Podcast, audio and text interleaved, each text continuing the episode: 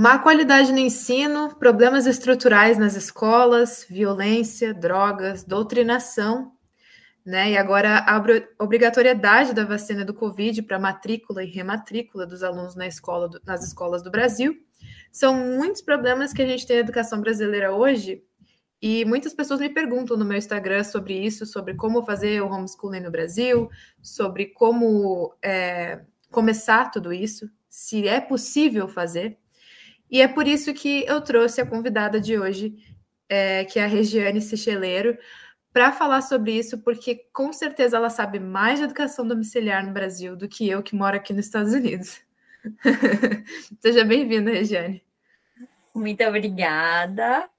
Eu fico honrada de, de ser convidada, de estar aqui e de poder trazer esta pauta que, para mim, é uma pauta muito cara, muito importante. É. E, e, é uma coisa que a gente tem visto ser falado cada vez mais, e as pessoas elas é, têm várias perguntas em relação a isso. Assim, eu até botei uma caixinha hoje, porque ao longo do, das minhas caixinhas no Instagram, da minha trajetória, muitas pessoas me perguntaram várias coisas que eu não sabia responder por não morar no Brasil e não ser a minha realidade, né? Aqui nos Estados Unidos, o homeschooling ele é uh, liberado no país inteiro. E o que muda são as regras de um estado para outro, né? Porque aqui os estados eles têm uma independência. E é uma pena que essa realidade não seja a realidade do Brasil, porque Santa Catarina foi o primeiro estado que conseguiu criar uma lei favorável, né? Pelo menos no meu conhecimento, foi o primeiro estado aí que conseguiu ter essa, essa uh, sei lá, essa empreitada aí de abrir essa, de, de, de favorecer o homeschooling com uma lei. Só que por ser uma lei estadual, né? Me corrija se eu estiver errada, mas até onde eu entendi, por ser uma coisa estadual e no Brasil não existe essa questão de independência entre os estados, a, o que é federal é, é, é maior, né? Sobrepõe, então atrapalha a vida de quem também quer queria né, se apoiar nessa questão de Santa Catarina para fazer o homeschooling. Santa Catarina foi o, o, estado pioneiro em uma aprovação de lei e uma lei excelente, porque, veja, há um grande problema também em se querer muito uma lei, porque uma lei ela regulamenta, então ela cria uma regra, e essa regra, obviamente, vai adequar a BNCC, então foge da, da, do princípio básico da educação domiciliar, que é a liberdade dos pais escolherem o método que melhor lhes aprover uh, de ensino. É, e, e, alguns municípios também, até Paraná, teve um município bem próximo a mim, Teve um outro município já em Santa Catarina também, também a, aprovaram leis. O que ocorre não é necessariamente que não haja essa independência. É, há competências específicas da União e competências específicas dos estados e competências específicas dos municípios. E aí há essa discussão se compete ao estado e aos municípios ou não legislar sobre educação. Então, nesse caso específico da lei de Santa Catarina, foi ajuizada uma demanda alegando que essa lei era inconstitucional, porque o Estado não teria competência para legislar sobre educação. Subido o, o subido, nem sei se existe essa palavra, o recurso subiu ao STF e o, o ministro redator Alexandre de Moraes, ele sequer analisou que o dever dele era o quê? Analisar se, à luz da Constituição, o Estado teria ou não competência de legislar sobre educação. Ele sequer analisou essa questão, ele apenas disse: é constitucional. No entanto, eu entendo que precisa de regulamentação via federal, via União, e acabou por aí. Ele não chegou a aprofundar as, essas questões do tema. Então, a gente ainda tem esse limbo de, de de análise se realmente competiria ou não aos estados.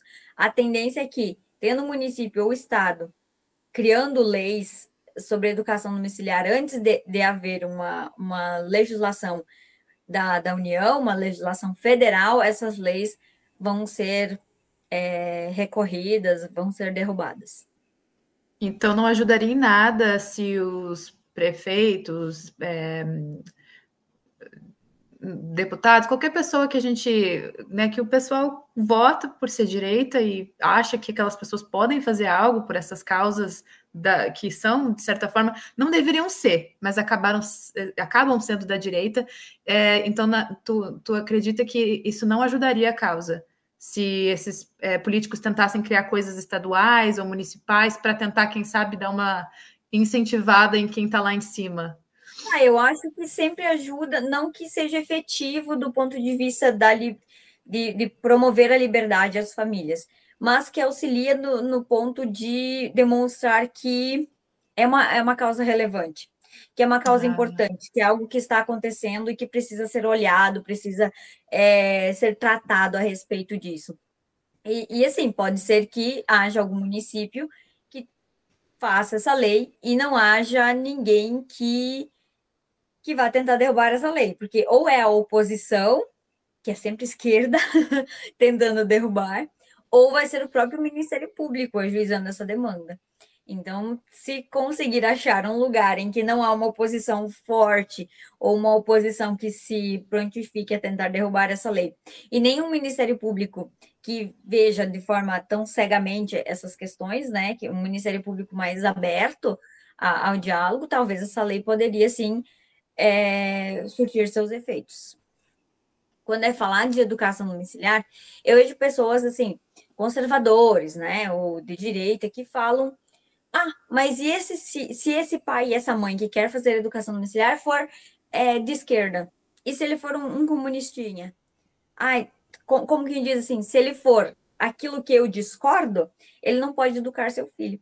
Veja como a gente perdeu totalmente essa noção de que a família é, é primária, de que a autonomia, a liberdade da família vem antes de qualquer imposição, vem antes de, de qualquer pensamento filosófico, político que seja, de qualquer pessoa ou de qualquer classe ou grupo. Então, antes de tudo isso, a gente precisa justamente pensar na primazia da família. Importa a família ensinar os seus princípios e valores. E essa fala que você colocou é justamente mais um alerta para pensarmos a favor do homeschooling. Ou seja, significa então que nossos filhos somente aprenderão nossos valores cristãos quando praticarem educação domiciliar? Então, se eles forem para a escola ou conviverem não que eles não convivam em sociedade, né? Mas conviverem aí, aí com, com essa socialização que a escola promove. Então, lá, eles vão ter abafados os valores, os princípios cristãos. Veja que interessante, ao mesmo tempo que eles nos acusam, eles se confessam, confessam que todo o sistema está justamente atacando todos esses valores cristãos que fundamentaram a nossa sociedade, né? É verdade. E uma, e uma outra coisa que, que que justamente completa o que tu está falando, é que aqui nos Estados Unidos é liberado para qualquer um. Então, com certeza, tem pais que educam os filhos é, e vão passar toda, como se não tivesse de sobra nas escolas, mas vão passar toda a esquerdice deles para os filhos, a, a visão deles para os filhos. E e, e, e, ok, porque na verdade o que, que acontece? A educação domiciliar ela é para a gente passar o conhecimento. Depois, essa criança, depois que terminar, se ela não conseguir passar para nenhuma faculdade, se ela não conseguir ter uma vida profissional boa, ela não conseguir ter um futuro bom, vai estar nas tuas costas, porque foi tu que formou essa criança até lá o fim entendeu? É óbvio que a criança tem o mérito dela, chega um momento que ela vai ser uma adolescente, que ela tem que correr atrás, e, e, é óbvio que a gente não, né, não tem como ter certeza de como vai ser tudo. E, e o adolescente tem a sua liberdade de, às vezes, talvez não levar a sério como a gente gostaria as coisas. Só que é aquela coisa, se tu vai usar todo esse tempo para ficar doutrinando teu filho, seja com ideias ah, mirabolantes de qualquer lado, vai chegar um momento que a conta chega, porque no fim das contas, essa criança vai virar um adolescente e ele tem que sair de casa e correr atrás da sua vida. Então, no fim das contas, o que, que vai valer a pena querer enfiar tanta ideia mirabolante na cabeça? Vai ser para que a criança não progrida, não vá para frente. Então é por isso que aqui nos Estados Unidos é liberado, porque na verdade não interessa o lado, o que interessa é que os pais façam o seu trabalho, já que eles estão tirando da escola, que está ali gratuito para todo mundo, então que eles façam o seu trabalho. E aí, é claro, tem as regras né, de estado para estado, estado que tem que ser alguém que tenha um diploma para dar aula para o seu filho, em outros é super liberal, pode ser os próprios pais, em outros estados tem que ser uma rede de ensino online que tu contrate, né? Então tem várias situações assim Inclusive, eu até queria falar contigo sobre isso, mas antes eu queria voltar do início para explicar para o pessoal, caso algumas pessoas não, não, não te conheçam, é, de toda essa questão do homeschooling, eu queria falar sobre a, a, o teu caso, né? O, o, o, que fez tu se tornar uma das figuras, para mim, que mais eu lembro quando se fala de homeschooling no Brasil, justamente pelo fato do teu caso ter tomado uma proporção muito grande e ter o apoio da, da, da Ana Campanholo, que inclusive vocês duas têm um sotaque muito parecido, eu acho tão bonitinho que quando começa a falar eu lembro dela. Eu acho bonitinho que vocês falam muito parecido, deve ser porque são da mesma do mesmo estado, né? Na verdade, a, a, Ana é. Ela morou muitos anos em uma cidade que é aqui da, da minha região. Então, talvez por isso, mas ela uhum. mora no litoral e o, o sotaque do litoral é bem diferente daqui. Mas ela carrega ainda. Eu é, eu acho carrega. parecido. Alguma coisa tem parecida no sotaque de vocês, que quando tu fala, eu já lembro de alguém, eu, eu lembro dela. E, e, eu vi que o teu caso ele foi reconhecido internacionalmente. Teve defesa da ADF Internacional, que é uma organização de defesa cristã, o que, o que chamou bastante atenção na, faz um tempinho, né, que eles tiveram essa, esse reconhecimento da causa, né? Então, começando pelo começo do, do processo, é, eu comecei a educação domiciliar, e quando eu comecei a educação domiciliar, eu residi em uma cidade de 5 mil habitantes, em que só tinha uma escola que tinha ensino fundamental. Meu filho, à época, frequentava o quinto ano do ensino fundamental. E eu mesma comuniquei à escola. Veja, eu não aconselho que ninguém faça isso de modo algum, tá?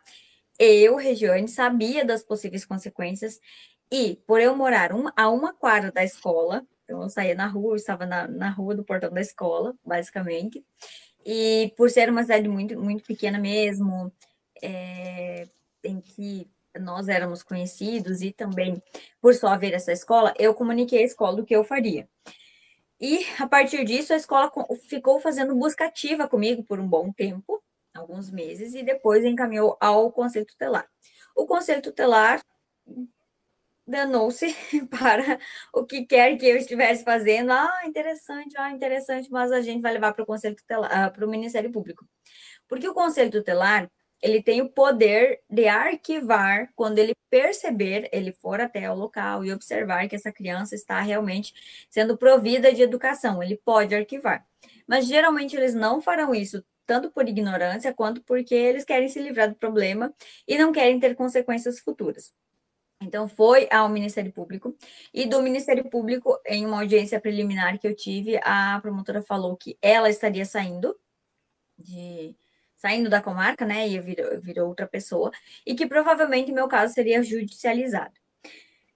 Passou-se alguns meses e realmente foi entrada então com uma ação judicial contra mim, exigindo-se que eu fizesse a matrícula do, do meu filho sob pena de multa diária de 3 a 20 salários mínimos. Então, essa foi a primeira decisão que, que teve. Eu deveria matricular sobre, sobre essa pena.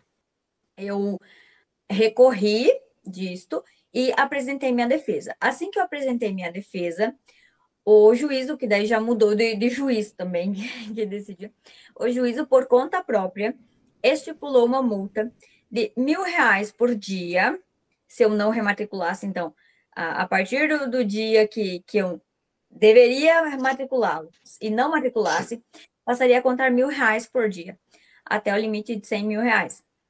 Aí, com a advertência, a advertência, né, ameaça de acolher meu filho para a instituição de, de acolhimento de, de menores. Nesse momento, foi o momento que foi mais chocante. E por isso que meu caso se tornou, digamos, conhecido, famoso e relevante, porque foi o primeiro caso no Brasil em que, dentro de um processo, houve essa ameaça de acolhimento de um menor, da perda da guarda, da perda do, do poder familiar, é, é, outra história, né? É mais grave, é mais para frente. Mas essa perda de, de, guarda. Porque sempre. O que, que é? A, a, escola diz que você vai perder a guarda. O Conselho Tutelar diz que você vai perder a guarda. O Ministério Público diz, mas nunca dentro de um processo. Então, esse foi o primeiro caso em que, dentro de um processo, foi dito que poderia perder a guarda.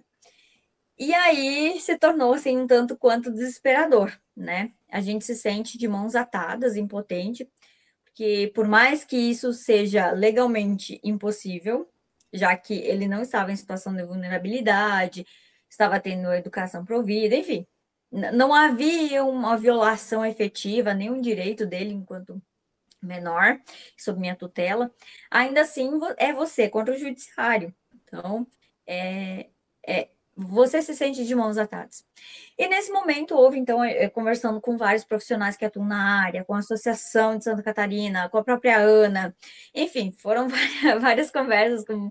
E aí eu trouxe a público o, o caso, porque porque assim, se eu trouxesse, não que o, a relevância pública dele mude efetivamente alguma coisa dentro do processo. Isso não muda.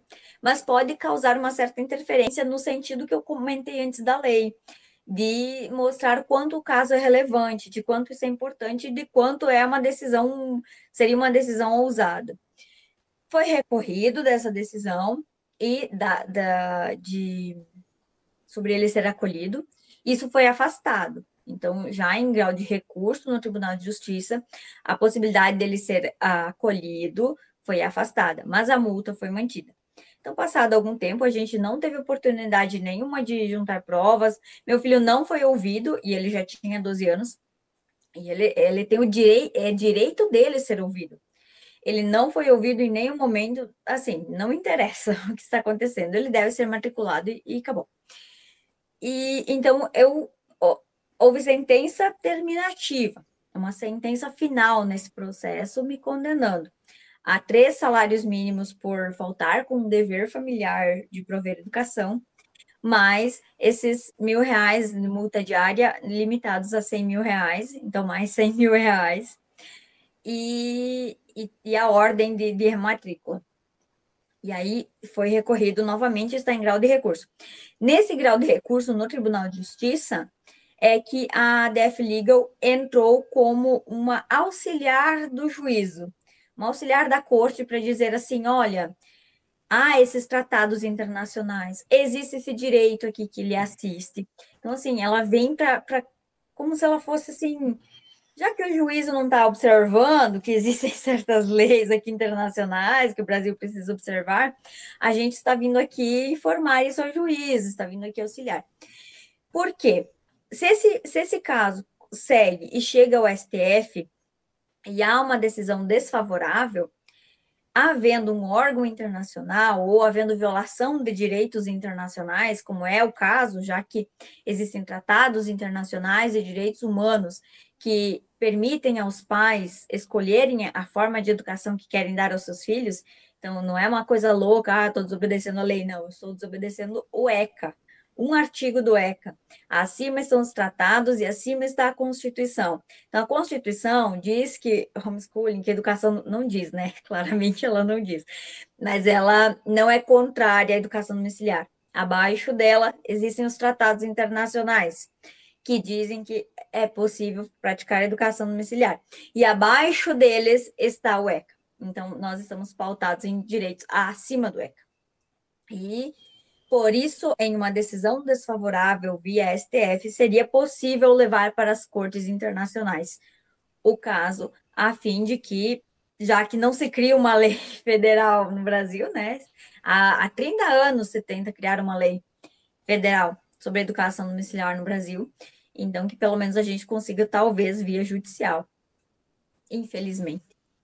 Então, para o pessoal que sempre pergunta se é legal fazer o homeschooling no Brasil, o que a gente pode dizer é que tem um desencontro entre leis. É um limbo jurídico, né? É um, é um vácuo, existe um vácuo jurídico. Pode, pode. É legal? Não é legal. No entanto, por não haver lei regulamentadora é que as famílias acabam sendo processadas, perseguidas ou temendo muito passar por questões processuais. O correto não seria passarem por isso. O correto seria que, chegando ao conselho tutelar, ele observasse detidamente as questões, né? O caso específico, observado isso, se ele entendesse que precisava mandar ao Ministério Público, mandasse e o Ministério Público observasse também. E há muitos casos assim em que o Ministério Público observa a situação da família, o que é que ela está provendo de educação, acha excelente. Pois é, tem juízes, né, que fazem prova, tipo, aplicam uma prova na criança para ver se ela está tendo o que é o crime, que é o abandono intelectual, né? O é, abandono é, intelectual do filho. Aí, no caso é do ECA, como é que é essa Não, questão do abandono, abandono intelectual? O abandono intelectual é, é um crime previsto no Código Penal. Então, Ai, é, assim, você não pode tirar a criança da escola e deixar a criança em casa sem prover educação. Isso é crime. Isso realmente não pode. É, agora, se você está provendo educação, e aí qualquer pai minimamente interessado e dedicado consegue prover uma educação melhor que a da escola. Então, é, é muito fácil você comprovar que a criança não está em abandono intelectual, mas para isso você tem que arquivar material, tem que ser E tem que ter a oportunidade, né? Porque tiveram casos que eu fiquei sabendo de mães que puderam botar o seu filho ali à prova, o filho fazer uma prova e mostrar que está aprendendo, e não só aprendendo, mas como aprendendo muito bem, muito melhor que na escola, porque o homeschooling é a aula particular, né? Ela em casa, ela é o centro, ela é o foco. Então, não uhum. tem. A, as chances de a educação ser melhor é, é, muito maior, porque não tem uma sala de 20, 30, 40 alunos. É só essa criança e o professor, seja ele pai, mãe ou alguém que a pessoa né, colocou ali para ensinar. E aí, essas mães que têm essa possibilidade de pelo menos provar, né? Eu acho que esse deveria ser o direito de todo mundo, pelo menos. Porque se, se realmente a criança para ali e, e, e de repente não mostra conhecimento nenhum, porque é óbvio, é óbvio que sempre vai ter as pessoas que vão talvez começar um homeschooling e não dar conta e começar a levar no desleixo e a criança não está aprendendo tanto quanto deveria. Então, há formas, é, é, é por isso que a regu regulamentação seria muito boa, porque é, tem lugares onde a criança tem que ir lá fazer uma prova no fim do ano, na escola aqui nos Estados Unidos. Né? Então, ou seja, ela tem, ela tem uma obrigação de até o fim do ano ela saber algo. Se ela for lá e fizer a prova e não se sair bem, vai ter alguma complicação aí, né? Então é, é triste que não tenha essa oportunidade tenha sido dada para todo mundo, e principalmente no teu caso, porque no fim das contas é, é, a gente fica tentando provar algo só com palavras, porque não dão a oportunidade de provar com, com fatos, né? Com realmente, ó, não, peraí, meu filho está saindo super bem. Até teve um trechinho na, no, na sentença, nessa decisão do acolhimento, que, que ameaçava acolher, teve um trechinho mais ou menos assim. É de pouca relevância se o ensino que, que o menor está recebendo é de excelente qualidade. Estava escrito dessa forma. Ou seja, não importa se ele está aprendendo bem ou não. Aí começou lá. Aí tinha uma citação também de sobre ah, que não deixa a criança sair da barra da saia da mãe, que a família quer incutir seus traumas, como se eu tivesse passado traumas na escola e aí por porque eu odiava a escola, eu quero passar isso para o meu, meu filho, eu quero privá-lo de, de conhecer o mundo e só quero incutir as minhas crenças nele. Isso tudo, tudo isso apareceu no processo. Além da, óbvio, né, da questão da socialização, porque ele não socializa. E assim, meu filho super socializava.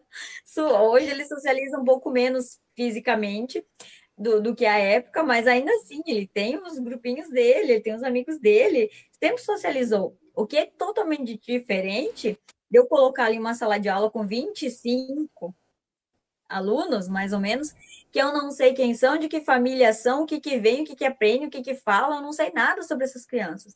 Eu nem quero que meu filho socialize com gente que eu não sei quem é.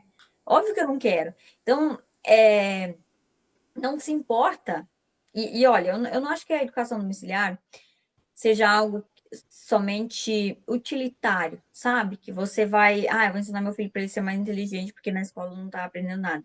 Isso é uma consequência. A educação domiciliar vai muito além, ela tem, tem a ver com a formação integral dessa criança, com eu olhar para o meu filho e perceber quem ele é, perceber como, como esse menino funciona, né?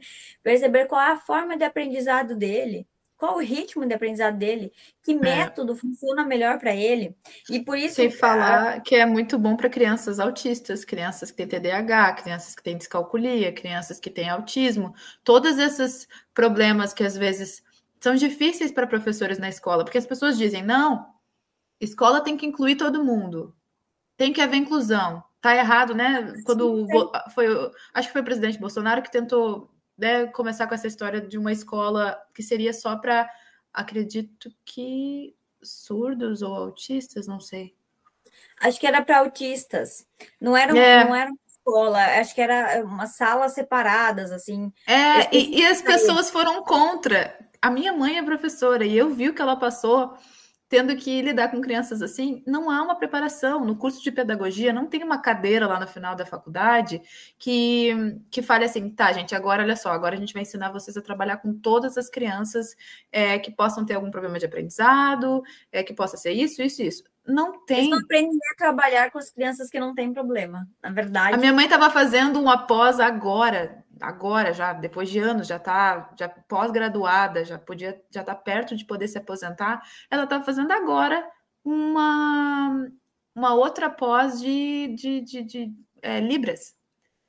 Então, assim, agora que ela está aprendendo e por vontade própria não é por, por porque né, dão essa, esse estímulo ou porque é ensinado na, na pedagogia. Então, uma, uma, professora com na minha sala de aula lá no, na escola que eu estudei, no meu ensino médio, sinceramente, era 45 alunos, era muita gente por sala. A demanda de pessoas que queriam estudar nessa escola era grande e era uma escola particular, então, óbvio, né? Quanto mais alunos, mais dinheiro. Então, as turmas não eram pequenas. Imagina uma criança, uma, uma criança, um adolescente ali no meio que é autista ou que tem uma dificuldade de aprendizado, é muito complicado. Esse professor, primeiro, primeiro, muitas vezes não vai nem perceber esse problema. Se perceber, não vai saber como fazer, porque ele tem o ritmo que ele tem que ir com a turma, que ele tem uma, ele tem um, né, um, uma, um, uma agenda que ele tem que cumprir, ele tem que dar aquelas aulas e tem prazos. Imagina, como é que ele vai fazer? Eles querem que o professor se vire é, realmente um, um, uma pessoa assim, um, um, milagre, que ele consiga fazer milagre, e tudo em nome do, do, do, da, da, tolerância, do. Não, as pessoas têm que ser. Como fala? É,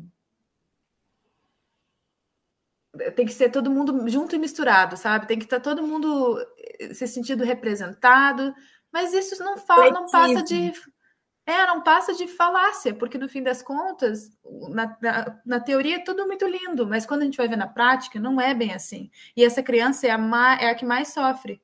Porque o professor, sinceramente, se ele vai numa sala de aula é, e ele está, às vezes, não dando o seu melhor, ou não está conseguindo, porque é humanamente impossível ele conseguir ajudar aquela criança que tem um problema X ou Y de aprendizado, quando ele voltar para casa, a vida dele continua a mesma, o salário dele continua o mesmo. Infelizmente, muitas vezes isso não vai afetar o professor. Agora, aquela criança vai ficar marcada. E com essa história de reprovação automática no Brasil, o troço vai, vai, vai, e a criança daqui a pouco está lá já finalizando o ensino fundamental sem saber o básico do básico. Então, assim, eu, não eu entendo. uma criança que tem essas necessidades, sabe? É, pensa, uma sala que tenha 20 alunos, sem nem Nada de diferente. Tem 20 alunos naquela sala. Cada um deles aprende num ritmo diferente, de uma forma diferente, tem, sabe, ela pensa diferente, ela tem uma dinâmica diferente de vida. Tudo isso. E aí, como é que o professor vai conseguir prestar atenção em tudo isso? E muitos até prestam, mas eles é um só. Ele não consegue dar conta de um que está que é muito ágil, muito rápido, que entende tudo, que entende muito fácil, e ao mesmo tempo ele vai dar conta do outro que é muito lerdo, que é muito lento. Às vezes ele é inteligente, mas é lento. Tem outro que é lento e não entende nada, tem outro que só não entende nada. Ele não consegue. E aí o que, que acontece? O que é excelente ele perde a motivação, porque, poxa, ele é excelente, o professor nem dá atenção mais para ele, porque ele já é bom, ele não precisa de atenção, ele já, ele já meio é autodidata e aprende sozinho. Aí o outro lá que tem muita necessidade, o professor não consegue dar atenção exclusiva para ele, porque tem mais 19 alunos. E aí esse um também não desenvolve. Vira e mexe, todo mundo fica mediano. Todo mundo fica ali no meio. E ainda que o professor se importe, se interesse queira ser um bom professor, ele não dará conta com tantos alunos assim. Se a gente, é. que é pai e mãe de, de, de poucos, às vezes já passa uns perengues, já pensa, meu Deus, como é que eu vou lidar com determinada situação? Como que, que eu vou adequar esse conteúdo para que ele compreenda esse conteúdo? Imagine um professor com uma sala com 20, 30 alunos. E, e falando nisso de professor, eu até queria te, é, te perguntar a tua, a tua formação e também já, já colocar junto uma pergunta de uma pessoa que me segue que mandou assim: preciso ser, preciso fazer pedagogia para dar aula para meus filhos, porque muita gente tem essa ideia de que a pessoa tem que ser formada, tem que ser tipo um professor mesmo para poder dar aula para os filhos. Eu sou formada em direito, eu sou pós-graduada. Inclusive, minha, minha pós-graduação me dá me dá aval, né? Me permite lecionar em instituições de ensino universitário, né? De ensino superior. Mas, então, essa é a minha formação. Agora, a, a, o projeto de lei de regulamentação do ensino domiciliar a nível federal, uh, que tramita no, no, Brasil, ele exige diploma de pelo menos um dos pais. Um diploma em ensino superior, independentemente de qual curso seja. Sobre cursar pedagogia, olha, o curso de pedagogia não ensina você a ensinar vai ensinar um monte de outras coisas. Você pode conversar com quem você quiser, com o professor que você quiser, desses, especialmente os que estão se formando mais recentemente, você não vai aprender a ensinar. O que se tinha que ensinava a ensinar era o magistério, né? Eu não sei se existe ainda o magistério, mas isso não é um curso superior, né? É, é um curso separado, é magistério o nome. Mas a, o curso de pedagogia não ensina a ensinar, ele ensina um monte de outras coisas. Mas, assim, como você vai lidar em uma sala de aula, como você vai. Não tem a prática, você não aprende. Então, assim, se é para ter um curso, você vai investir em ter um curso superior por, por conta da educação domiciliar, invista em algo que realmente lhe interesse. Ah, sei lá, você gosta de ciências biológicas. Então, invista nisso, aí você vai ser muito bom nisso. Ah, você gosta de geografia, vai lá, invista nessa área. Você gosta da área do direito, invista nessa área. Você então, é necessário, é necessário que um dos pais tenha uh, diploma do ensino superior. O projeto de lei prevê que pelo menos um dos pais tenha. Aí a gente não sabe, né? Como vai ser a votação desse projeto, se isso vai ser mantido, derrubado, enfim. O Brasil tem muito essa mentalidade de que só é gente, de que só é alguma coisa, que tu só sabe algo se tu tiver um diploma. Então, a tendência é que se mantenha essa, essa exigência. Sim. E se, e se a pessoa faz a contratação de um, uma escola online? Porque, por exemplo, aqui no meu caso é isso que eu fiz. É, no, no estado onde eu moro, é lei que é, é, é uma regra, né, que a gente precisa contratar uma escola online ou alguém particular. Eu não vou lembrar agora as especificações, porque a última vez que eu olhei isso foi quando eu comecei o homeschooling, né? E eu acredito que já faz uns dois, três anos que eu tô fazendo isso. E, e eu lembro que foi nesse momento, nesse momento que eu vi que eu teria que contratar uma escola, na verdade isso facilitou para mim. Porque o que, que eu fiz? Eu procurei uma escola online própria de homeschooling que fosse uh, autorizada, né, que fosse creditada, né, que é o que eles falam aqui, de, de que, que, que são as, os lugares que dá para contratar para fazer, e que tem um currículo que é o exigido, né, aqui de Conérica, eles têm as matérias obrigatórias, então eles falam para a gente assim, ó, ah, as matérias obrigatórias são essa, essa, inclusive são pouquíssimas. Me assustei bastante. É pouquíssima coisa que eles obrigam a criança a saber. Acho que, se eu não me engano, uma que eu me surpreendi é que ciências não era obrigatória. Então era tipo assim, matemática, inglês e outra só, só três. Geografia matérias. também não, né? Sabe que Estados Unidos tem fama de não saber de geografia. Pois é, talvez seja. Eu não, eu não duvido, assim, ó, eu não sei se essas matérias tem na escola, mas para o homeschooling, por, por algum motivo, não é algo obrigatório, que eles exigem, exigem como obrigatório. Então, o que, que eles pediram para eu fazer? Para eu é, imprimir um documento que eles me enviaram por e-mail e eu assinalar que, quais matérias que ele iria estudar. E eles já me lembravam ali nesse papel quais eram as matérias obrigatórias e qual escola que eu contratei, é, informação, site e tudo mais. E foi isso, eu mandei de volta o papel e não tive nenhum problema. Depois disso, também não tive nenhuma confirmação. Eu acho que eu enviei e ficou lá no limbo de e-mails deles, mas eu sei que se tivesse algum problema, já teriam ah, né, acionado alguma coisa. Mas é aquela coisa, como é legal, eu acho que eles só olham e nem respondem nada, porque eles sabem que é direito de, de todos aqui. E essa escola online, ela é uma escola que ela é feita pela Academia de Ciências, é aqui, uh, uh, na verdade, acho que é a Academia Internacional de Ciências, e ela tem um valor, inclusive, bem acessível, sabe? Então, ela é uma escola que a gente consegue pagar para os nossos dois filhos sem nenhum, nenhuma dor de cabeça. E foi, e foi algo muito bom, porque o que, que acontece? Às vezes o ensino todo não consegue. A gente, como pais, a gente não lembra de muita coisa. A gente não é professor, a gente não sabe, né, toda a. Tudo bem que dá para pesquisar, tá? No Google a gente consegue pesquisar direitinho o que, que é o currículo de cada série, o que, que cada criança deve aprender em tal série. Mas uma escola online ela é uma mão na roda, porque ela simplesmente ela já ela, ela te ajuda, ela já é todo, ela destrincha o caminho, sabe? E a gente tem, a gente fica como tutor. Então a gente fica para acrescentar coisas que a gente vê que talvez ficaram um pouco mal trabalhadas, ou coisas que a gente viu que não foram trabalhadas. Então é sempre bom a gente fazer a nossa pesquisa em relação à série da criança e, e, e mas, mas ser o tutor dele. Então, a gente, eu, né, tô contando a minha experiência, né?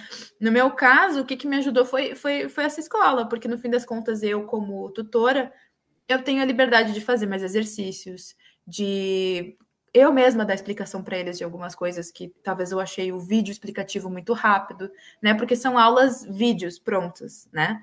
Então a criança assiste e às vezes eu acho muito rápido, às vezes eu achei muito não achei tão dinâmico quanto deveria, vejo que eles não entenderam muito bem, aí eu pauso e eu mesma dou uma explicação, pego o meu quadro. Então, sim, é bom que a mãe e o pai, ou o pai, né, tem essa coisa de ser meio professor, porque em algum momento tu vai ter que ser, eles não vão entender sempre o que está sendo falado, né? Se for uma escola online. Mas é é aquela coisa, quando a gente quer fazer o homeschooling, é algo que vem tão. Se a pessoa realmente está inspirada e quer que aquilo ali seja algo para os filhos, é algo que vem tão de dentro e vem tão de coração que a gente se dedica de formas que a gente não imagina.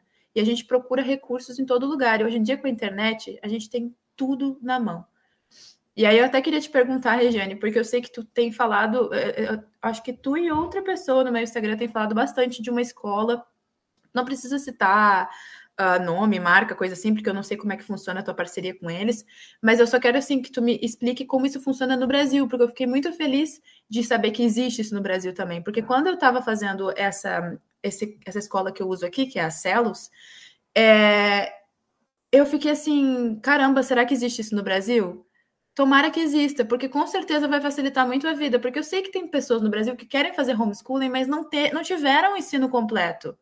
Não sabem Sim. e pensam assim: não, eu não vou tirar meu filho da escola. Se eu tirar, meu Deus, eu não terminei o ensino fundamental, ou eu não terminei o ensino médio, ou eu não lembro de nada, eu não, não sei escrever direito. E a verdade é que é importante que tu saiba auxiliar teu filho. Mas a força de vontade fala muito mais alto do que às vezes o que tu sabe ou o que tu não sabe, porque sinceramente tem coisas que a gente tem que aprender para ensinar para eles que a gente já não lembra.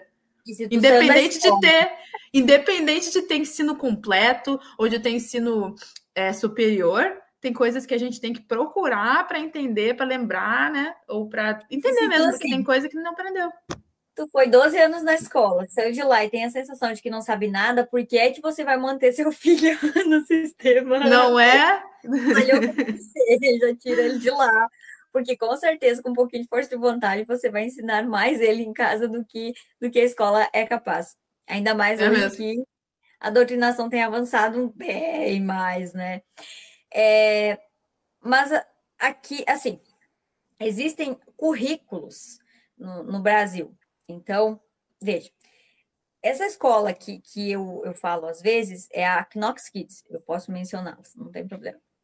É uma escola de um instituto, e essa escola foi criada por pais de uma comunidade cristã que perceberam que havia um problema em mandar seus filhos para a escola, né? havia um problema com a escola, e eles queriam um, ensinar seus filhos, ensinar seus filhos, criancinhas pequenas, né?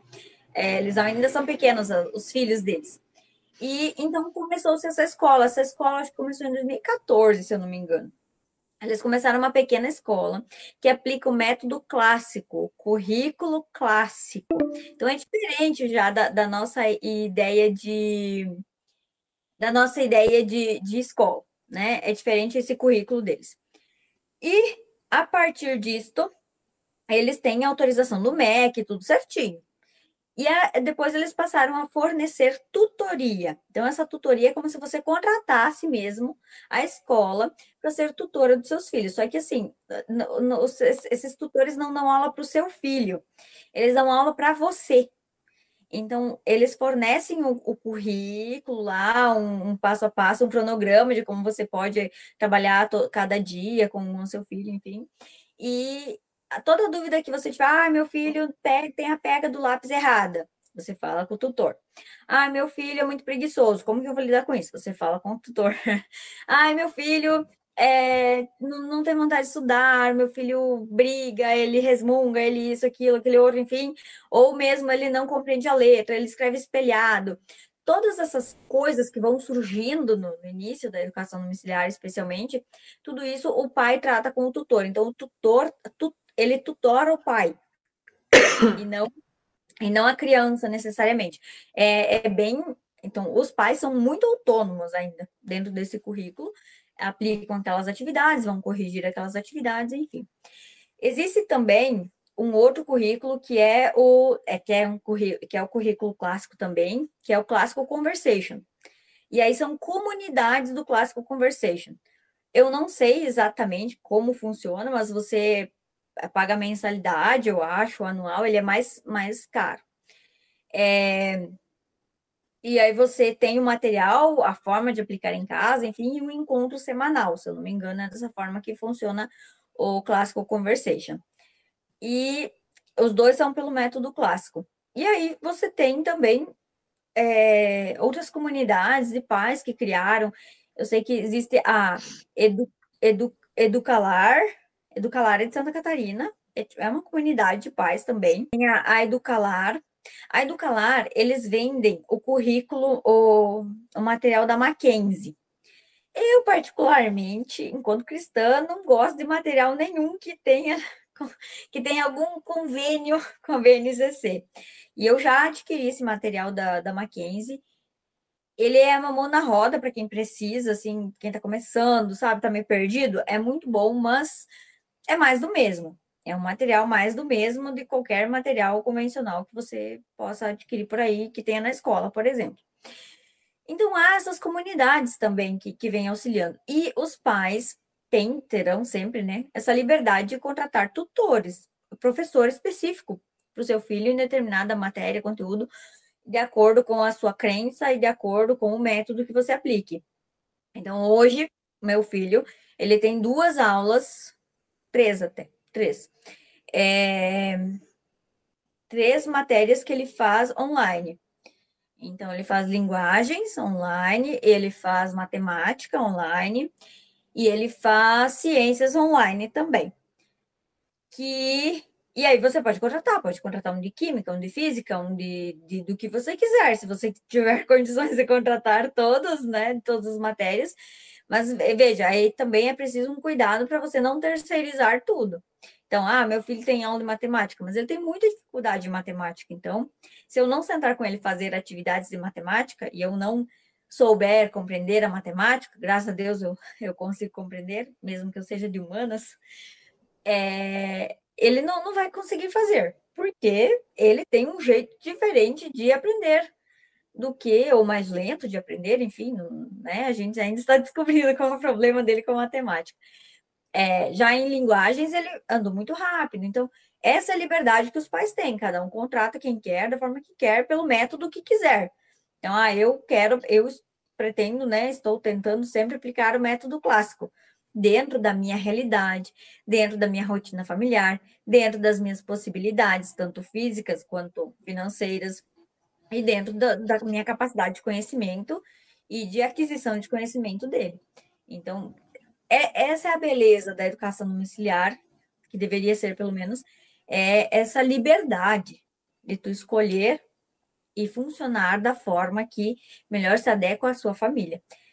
Respondendo a pergunta, então, sim, há, de certa forma, é, eu acho que aí o nome é Umbrella Schools, que, que se dá para essas escolas. Aqui não existe uma Umbrella School de forma legal, digamos, até porque falta essa regulamentação. Mas havendo regulamentação, é muito provável que haja, sim, essas escolas é, autorizadas. É, e e para a pessoa que não tem condição, porque eu imagino que no Brasil, como tudo é mais caro que aqui nos Estados Unidos, eu imagino que, que deve ser caro contratar esse tipo de serviço para algumas famílias, né? Talvez não seja acessível para todos. É, a pessoa, se ela quiser correr atrás sozinha, se ela quiser ela mesma destrinchar ali, pegar livros e aprender e, e ensinar o seu próprio filho, é, teria como uma pessoa começar o homeschooling assim? Há muitas famílias que fazem assim, há muitas famílias que vêm até mim e são assim, é a mãe que produz o conteúdo escrito. Eu, por muito tempo, eu fiz escrito conteúdo no caderno. Hoje eu tenho uma impressora, mas no começo eu não tinha. Você que produz seu conteúdo, veja, há, há essa ideia de que você precisa de dinheiro. Poxa, o dinheiro te auxilia, sim, porque você pode comprar um material melhor, é, algum recurso melhor para fazer alguma atividade, ou contratar mesmo uma, uma tutoria, né? Um professor, uma tutoria, enfim. Mas você tem acesso, tem biblioteca pública em toda a cidade, que você pode lá catar, catar livros. A minha cidade não tem sebo, mas cidades um pouquinho maiores já tem sebo. Você pode conseguir uhum. muita coisa nos sebos. É, na internet você consegue muita coisa. Ah, eu não tenho impressora. Poxa, mas você tem no mínimo um celular. Todo mundo tem um celular com acesso à internet, então você consegue muita coisa. Dá mais trabalho? Dá. É mais desafiador? Com certeza é. Mas é possível. Eu já vi famílias com muitos filhos e com muito pouca renda que davam muita conta, assim, de, de copiar mesmo à mão, muitas vezes, alguns digitando, enfim, conteúdos é, de, de, livros antiguíssimos, né? De livros se desmanchando às vezes, mas que era um bom conteúdo, eles reutilizavam aquele material, desculpa, reutilizavam aquele material e davam conta. É, acho que a gente precisa perder um pouquinho também essa, essa coisa de que quanto mais eu puder comprar, mais uma boa educação vou poder prover. Que ah, é. não, não, está, não está ligado 100% tudo isso, né? Não é mesmo, porque quando eu estava fazendo a pesquisa de uh, escolas online, eu vi várias que eram bem mais caras do que eu pago e não eram bons no, no, no, no jeito que eu que ensinava, não, não me agradou e nem agradou meus filhos. Por exemplo, uma delas era numa sala de aula. Então, a professora, tinha uma professora e tinha uma sala de aula e tinha microfones e câmeras e ele, eles olhavam para a câmera e até interagiam com aquela criança, só que era numa sala de aula, o que tira totalmente aquela coisa do que a gente quer de uma aula de homeschooling. Porque, por exemplo, a que eu contrato para meus filhos é uma pessoa, é um vídeo mesmo, como se fosse um vídeo muito bem editado do YouTube de uma videoaula, digamos assim. Uhum. É uma videoaula muito bem editada de uma pessoa explicando uma matéria. Então tem efeitos, a professora tem, tem um jeito, é um professor de verdade daquela matéria e tal. E, não, e às vezes até tem uma ou duas crianças junto para auxiliar, quando tem alguma experiência de ciências, alguma coisa assim é, mas não é uma turma. Por que, que eu vou querer algo que lembra meus filhos da escola? Se eu estou fazendo homeschooling. Para que eles olhem aquelas crianças na escola e falem, ah, eu gostaria de estar ali, ou alguma coisa desse tipo. Porque sim, quando a gente tira a criança da escola quando ela é criança, é óbvio que ela quer ir para a escola. Ela não sabe os riscos. Ela não entende. Ela não entende o medo que a gente tem de um tiroteio, principalmente aqui nos Estados Unidos, onde acontece o tempo todo. Ela não entende é, a questão do Covid, que foi, inclusive, o principal motivo né, pelo qual eu tirei meu filho, que estava sendo feita uma péssima uh, proteção às crianças. Qualquer criança doente ia, não tinha nenhuma regra. Então, o Covid não é brincadeira, ele traz outras sequelas, né, a, que são para sempre, em alguns casos. Então, a criança, ela, às vezes, ela não vai saber. Agora, Quer dizer que porque ela está reclamando que aquilo ali é ruim, que vai ser um trauma, que vai ser aquilo? Não, não, não mesmo. Porque o que, que acontece? Não é, não é, nem não necessariamente, é não.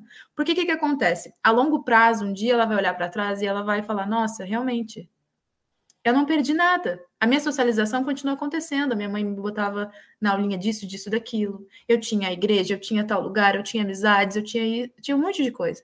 Tem crianças mais velhas que meus filhos que quando falam, uau, tu estuda em casa, queria, queria ser, queria fazer o que tu faz. Queria Meu filho tá... não gostava de escola, ele não, ele nunca foi foi de escola. É porque ele, é porque também ele teve toda uma trajetória, né? O meu filho só estudou um ano. Então é óbvio, um ano não, foram meses. Então é óbvio que para ele foi tipo assim, ah, mas estava tão legal.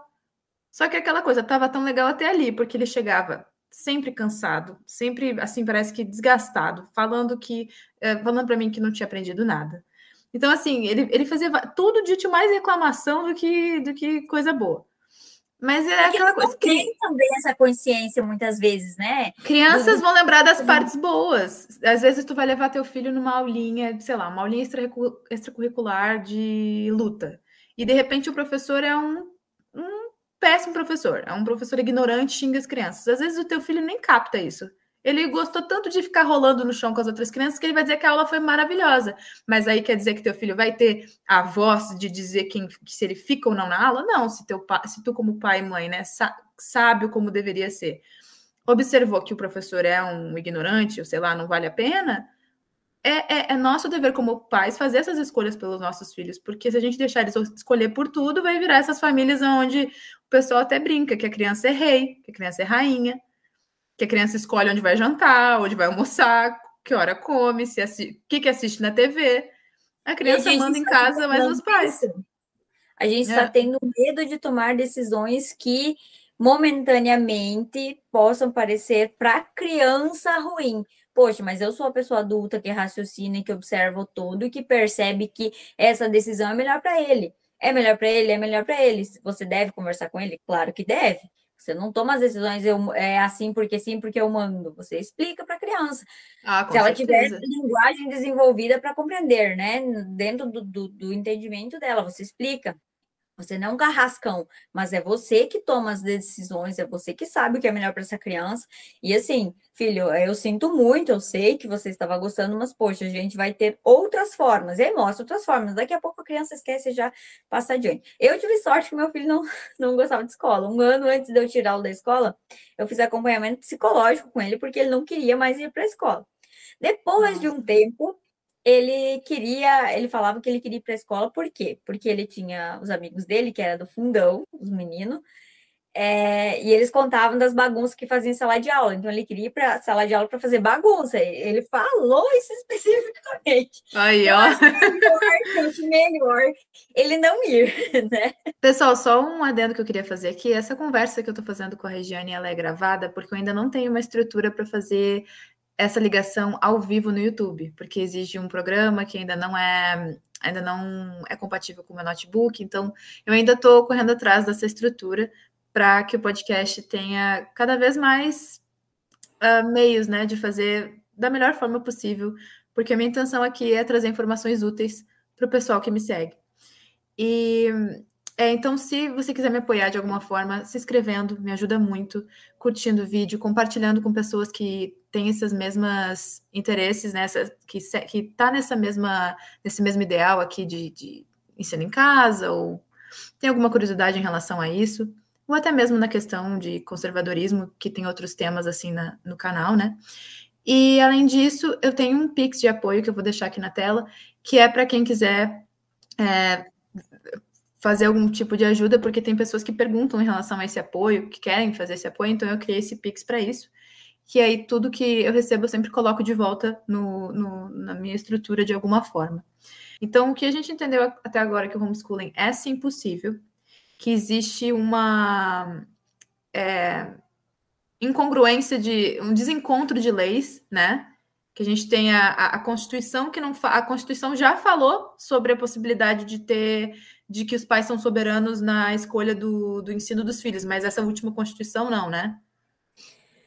É, a, a, a, a, atual Constituição é a primeira que não fala do ensino domiciliar praticado pelos pais. As outras falavam, e a última LDB também não fala, antes, antes havia. Então, são um pouco mais de 30 anos em que não há uma menção clara e específica na lei mencionando a, o ensino em casa como um ensino válido. Por isso que, desde que se deixou de ter essa menção na lei, existem projetos de lei tramitando para que se regulamente a educação domiciliar. Então, tem mais de 30 anos de tentativa de regulamentação.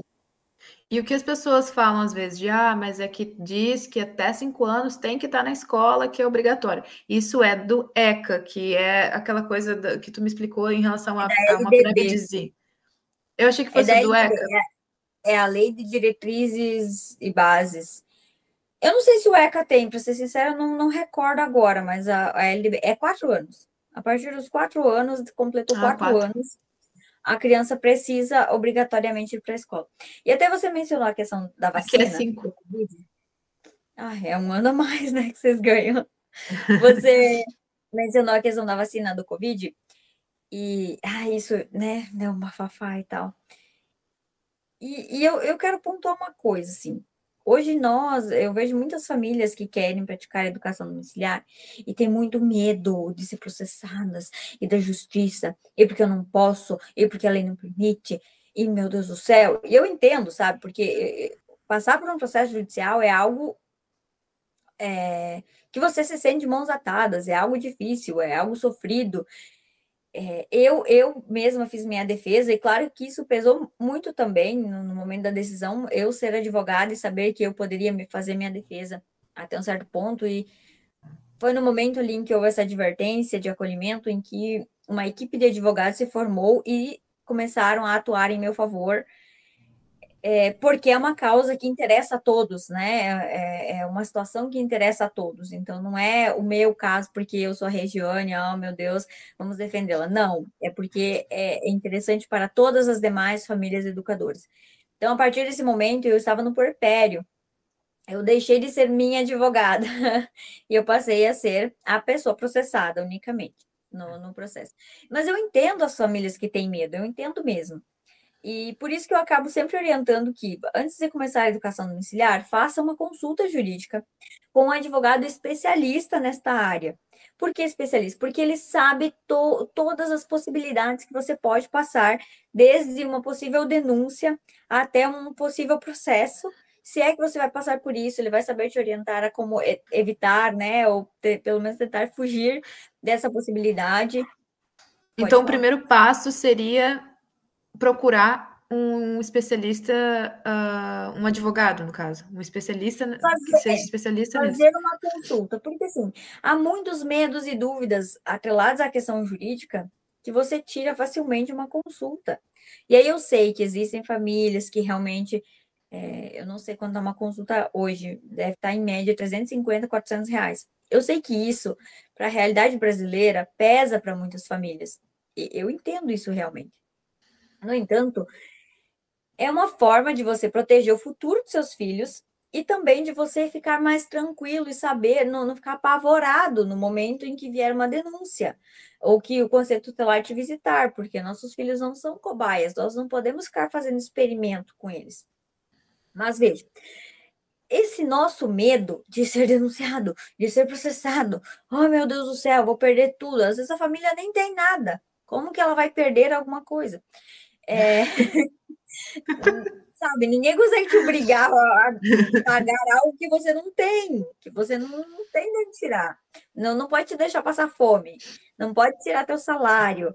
Gente, né? a multa, então quando tem a multa diária, não vai alguém na tua casa falar, ó, oh, vamos lá, paga a multa diária. Não, isso vai se juntando, isso vai virando um, uma outra coisa, e que a pessoa pode recorrer, inclusive, né? Tem toda uma questão de que o eles não podem te. Faz, né? recurso, é, eles não podem te deixar te falir por causa de uma coisa desse tipo. Acredito que nem tinha falado já. Só tem, só tem uma casa, que é a casa que ela mora o, teu bem de família, que é o bem que você mora, nem pode ser penhorado. Então, você não pode nem perder a casa que você mora. O, o teu salário não pode ser penhorado. Então, assim, são para coisas famílias básicas. que para as famílias que não têm condição, seria é, viável que elas procurassem é, grupos, é, pessoas ou iniciativas regionais ali de onde elas estão que façam isso, é, por exemplo, ah, eu moro em Santa Catarina, eu conheço, eu sei que a Regiane sabe alguma coisa para me ajudar, quem sabe ela pode me passar, porque eu, eu, já ouvi falar que tem grupos online de pais que se ajudam nessas causas, porque às vezes a pessoa não tem dinheiro para fazer essa consulta jurídica, mas ela pode se informar com outros pais e já saber qual a realidade é interessante que seja do mesmo estado, pelo menos, para que saiba ali o que aconteceu. Porque se de repente tu tá no mesmo num lugar, né, no mesmo lugar que essas pessoas, elas talvez já vão poder te dizer, ó, oh, eu já aconteceu comigo, eu fui chamada, eu só tive que meu filho fazer uma prova e, e o, o juiz, né, ou seja lá quem for, falou para mim que ok e continuo minha vida, não fui processada. O final nem sempre vai ser o, o, o que aconteceu com a Regiane, não, viu, pessoal? Não, não. O caso dela levou um extremo e por isso teve essa visão. Mas muitas pessoas estão aí quietinhas fazendo seu homeschooling, já foi à justiça, ou talvez nem foram. Porque também tem aquela coisa, no Brasil, as pessoas nem sempre vão ter interesse de denunciar uma família. Principalmente se a, a pessoa começa um homeschooling criança. A gente tem que parar de pensar que a gente é tão importante. A gente não é tão importante, tão relevante quanto a gente acha que é. Senão, ninguém tá ninguém para você. Sabe? Essa é a mensagem do vídeo. Pare de pensar que você é tão importante. Ninguém quer te denunciar. Ninguém tá nem para você. Há pouquíssimas famílias, proporcionalmente falando, há pouquíssimas famílias que são denunciadas. Então, primeiro ponto, pouquíssimas famílias são denunciadas. É, veja só, lembra que eu falei que eu morava numa cidade de 5 mil habitantes, eu morei lá toda a minha vida, é, era conhecida, enfim, piriri, pororó. Eu morava, era uma casa, era, é, tinha um apartamento embaixo, a escada, e era a minha casa em cima. A minha vizinha de baixo não sabia que eu fazia educação domiciliar. E ela não via meu filho sair de casa. Então, hoje eu moro numa cidade do lado, que é, é na mesma comarca, né? É, e, e eu não sei se meus vizinhos sabem que eu faço educação domiciliar ou não. Eles só não veem meu filho sair de casa, mas eu não sei se eles sabem ou não. Eu não, nunca conversei, nunca pedi. Eu não sei se eles se importam, sabe? Então, assim, ninguém se importa tanto assim com a gente também. A gente tem que parar um pouquinho com essa, essa noção de que a gente é tão importante. Por outro lado, eu sei que dá medo, eu, eu entendo isso. Mas esse nosso medo, que nos paralisa muitas vezes de tomar as rédeas da educação dos nossos filhos, da, da nossa família em si, faz é, dá poder ao Estado. Então, cada vez mais a gente se rende ao Estado, porque eu tenho medo, meu Deus, uma multa de três salários mínimos. como que eu vou pagar isso? Meu, parcelado em dez vezes, meu Deus, eu vou morrer. Poxa, faça uma consulta jurídica. Eu não posso falar muitas coisas, né? Mas para você saber. Eu não sei se existem grupos de, de, pais, porque muitas vezes os pais não querem também se aparecer quem são eles, entende? É, Mas eu aconselharia no mínimo, é, eu aconselharia, no mínimo, procurar a associação de cada estado, a Associação de Famílias Educadoras de cada estado. A maioria dos estados tem uma. Ah, legal. Catarina, tem a FESC, é, a, a FESC foi maravilhosa, assim, no meu caso, né? E esse nosso medo é que faz com que hoje exija essa, exista essa exigência da vacina do Covid, e aí, meu Deus, esse eu não vou, o que, que eu vou fazer? Porque assim, ah, não vou dar, não vou dar, não vou dar, não vou dar. Ah, mas se você não der, você não pode matricular. Ah, então vou dar. Ah, se você não der, você vai ser processado por, uh, uh, sei lá, algum crime contra a saúde da criança. Ah, então eu vou dar. Sabe? O nosso medo nos tira o poder enquanto família. O primeiro foi a educação domiciliar, você não pode praticar educação domiciliar.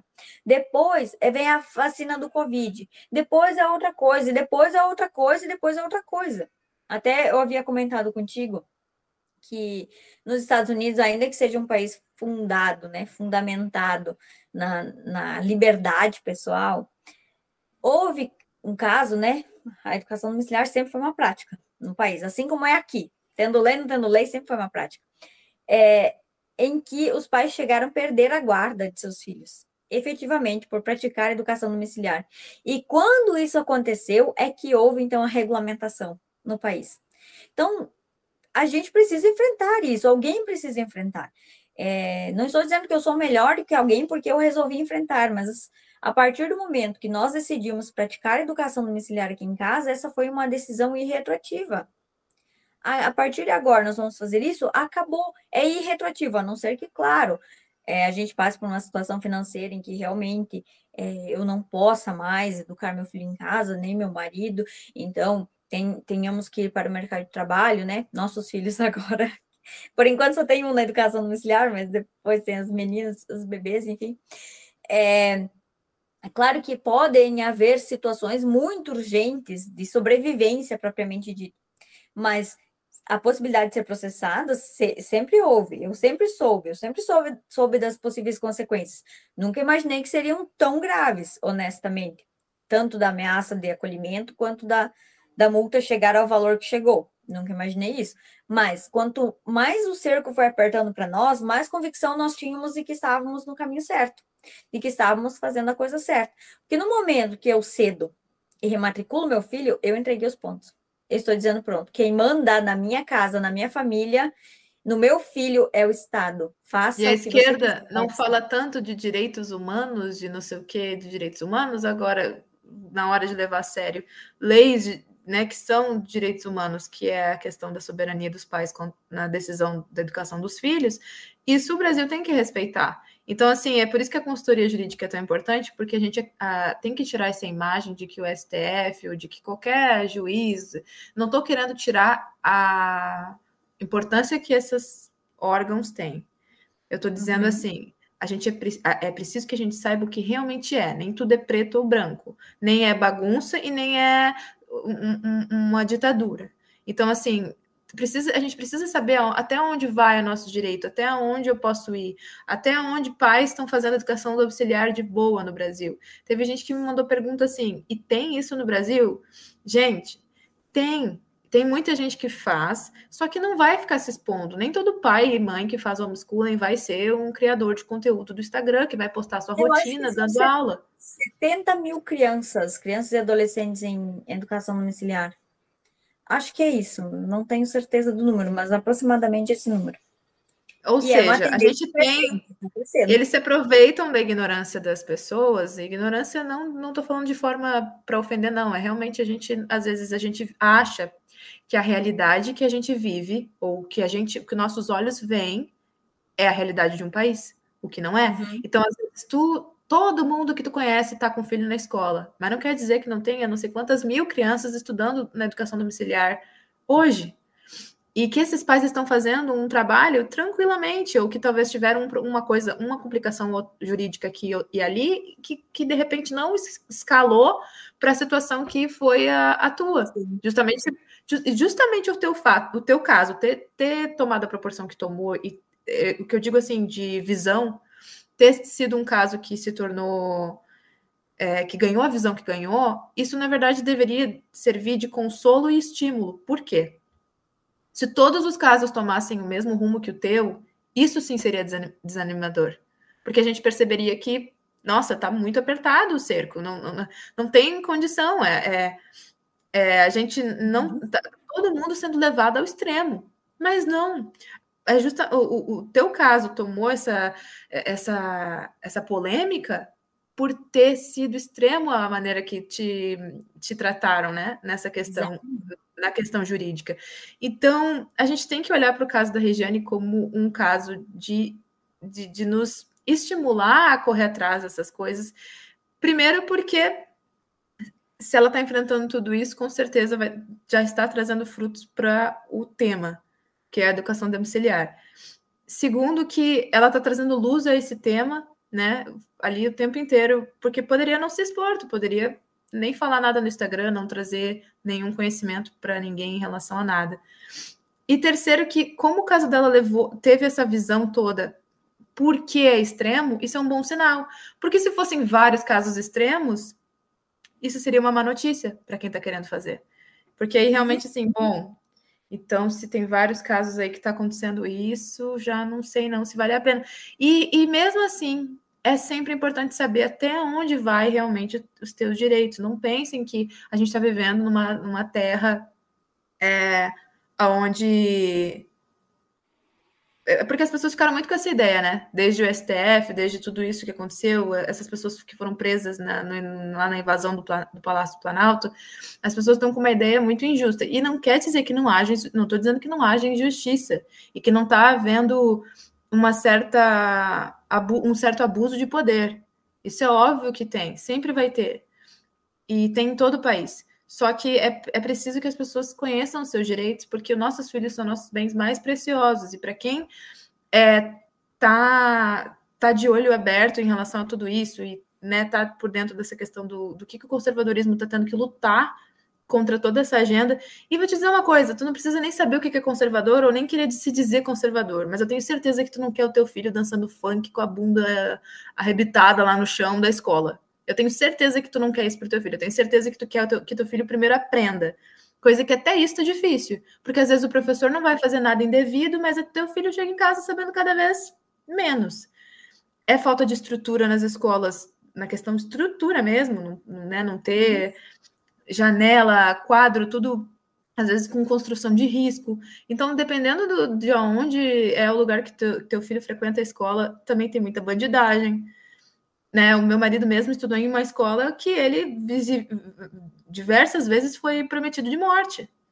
Então, assim, ele não conseguia se sentir bem em uma escola e se dedicar àquela escola porque ele sabia que a qualquer dia ele podia morrer, porque tinha alunos que eram de gangue e que estavam estudando nessa mesma escola que ele, e uma escola pública boa do Rio Grande do Sul.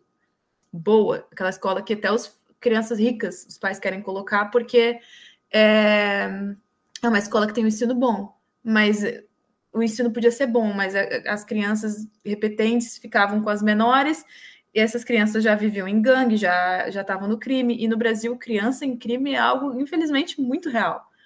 Uhum. Então, assim, é importante que a gente é, veja a importância que é aos nossos filhos e a educação domiciliar. E o quanto que vale a pena lutar para isso. É para todo mundo? Não, não é para todo mundo. Todo mundo precisa fazer, na minha opinião, eu estou aqui dizendo que o pai e a mãe que são é, decentes fazem. Não, eu acho que é, é muito da escolha de cada um. Quem sou eu para julgar ou querer né, falar algo desse tipo? Mas é aquela coisa, se tu quer, se já nasceu essa iniciativa em ti de querer fazer, realmente se informe, estude, sabe? Estudar sobre tudo em relação a isso. Seja questão jurídica, seja o que é a realidade, tá? Mas deixa eu ver. Quem, quem, quem que realmente é processado? Quero ver os casos de pessoas que fizeram. Às vezes tu não vai achar essas pessoas para conversar. Porque nem todo mundo quer se expor na internet. É perigoso, é ruim, entendeu? É, uma coisa que eu até queria te perguntar a pessoa que tem o seu filho agora, né, que tem tá tendo um bebezinho e quer já começar de cara a educação domiciliar, é algo favorável, né? Porque ela não vai ter um registro na escola. Eu sempre penso isso. A pessoa que quer começar já de início, eu acho que é a, é a mais é o caminho talvez mais fácil. É, você começa primeiro fugindo do SUS. o que é, é bem difícil no, no Brasil, especialmente se é uma família com menores condições, enfim. Hum, porque o sistema SUS é vinculado. Então, todos os, sistemas governamentais são vinculados. Mas, sim, independentemente do SUS ou não, porque assim, ninguém tem tempo também de ficar cuidando tanto assim a nossa vida, né? Então, nem os agentes é, que trabalham aí no SUS têm esse tempo todo, às vezes, de ficar conferindo. Então, se você nunca matriculou essa criança em nenhum lugar, é um ponto super positivo, porque essa criança, em tese, ela não existe no sistema, então ela não vai ser buscada. Há casos extremos, claro, em que alguém vai, vai, vai buscar essa criança, mas em geral é, é muito bom, muito favorável, e as famílias conseguem fazer uma educação domiciliar por anos ou até o final dela com muita tranquilidade, quando essa criança nunca foi vinculada ao sistema. E, e quando. Quanto tempo demorou para tu ter qualquer incomodação jurídica quando tu tirou teu filho da escola? Ah, não lembro ao certo, mas não, não foi. Assim, desde que a escola encerrou a busca ativa até o conselho tutelar na minha casa, foram uns três a quatro meses.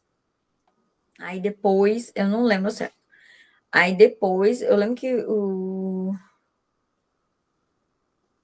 foi no começo do ano, eu comuniquei à escola que meu filho não iria mais para a escola. E aí o conselho tutelar foi na minha casa em junho. E eu tive audiência no Ministério Público em outubro daquele ano. Então foi, foi esse o tempo. Foi até rápido, mas foi como evasão escolar mesmo. A, a denúncia do Conselho Tutelar para o Ministério Público foi como evasão escolar. É, tanto Sim. que na hora da, da, reunião eu comuniquei que eu fazia educação domiciliar, a promotora foi pesquisar no Google rapidinho.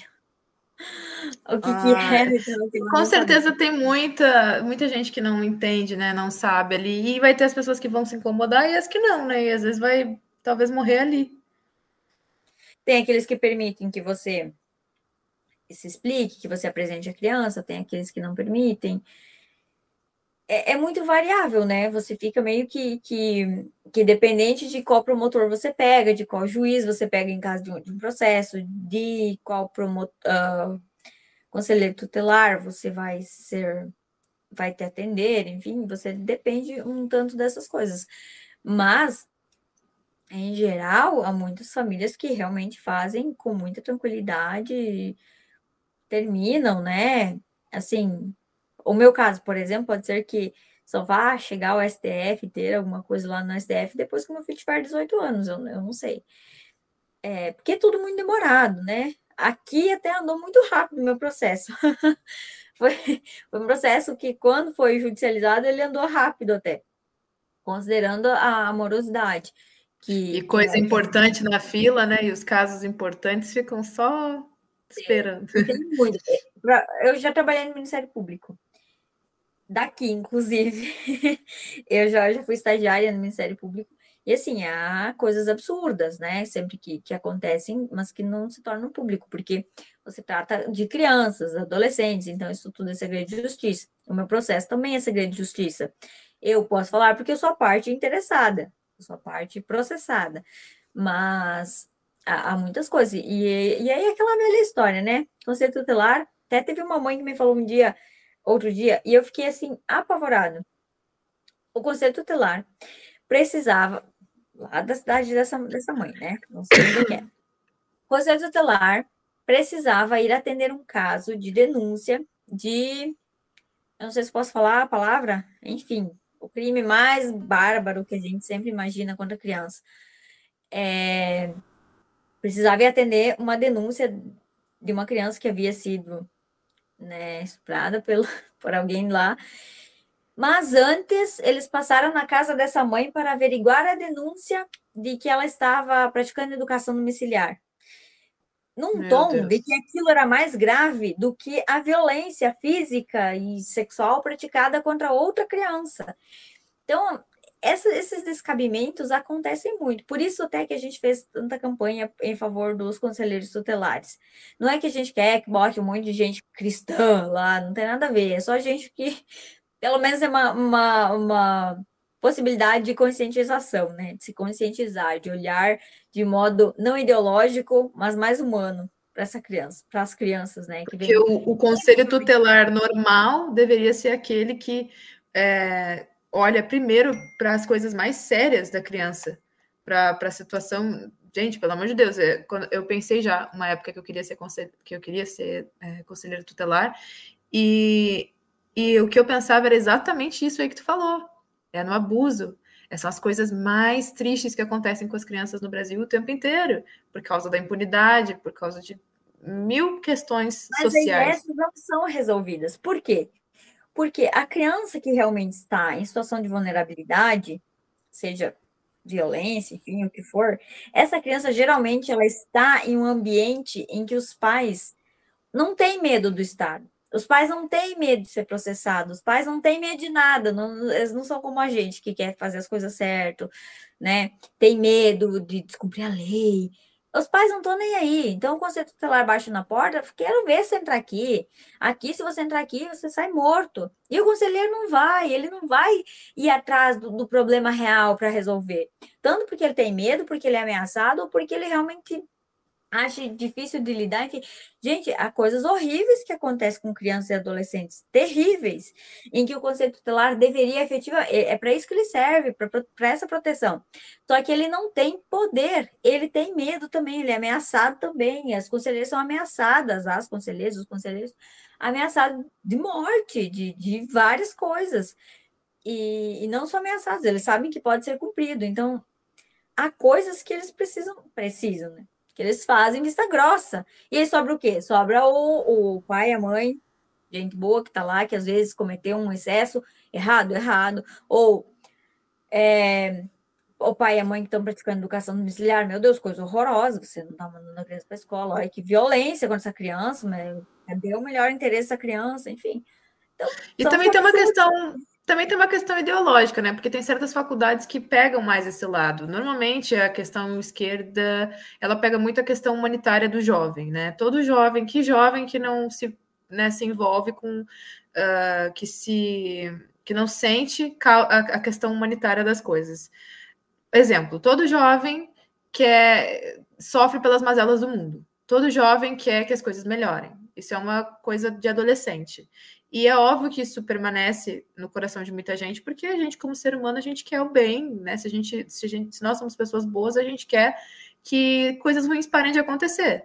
É, é simples, é bem simples de entender. Só que a questão do jovem, o que, que acontece? A, a esquerda ela explora exatamente esse lado. Ela pega esse lado humanitário, sonhador, lúdico do jovem e ela usa isso para lavar o cérebro dessa, dessa, desse adolescente. Então, ele vai escolher uma faculdade humanitária, né, uma faculdade que ele sente que ele está ajudando o mundo, é, e ele não necessariamente vai ajudar, porque ele muitas vezes vai, vai, já vai finalizar a faculdade, se já não entrou com a visão totalmente enviesada, já chegou lá totalmente enviesado na sua ideologia, na faculdade a gente sabe que já vai ser mais uma chuva de ideologia. A, a, a, aquele conselheiro vai sair dali mais sabendo de minoria e de, e de sei lá o que, que eles estudam, se eles são já preparados na faculdade contra a educação domiciliar, nem, nem sei, prefiro nem pensar nessas coisas, mas o que eu digo é assim, que conselheiro que fica né, anos ali se formando, sai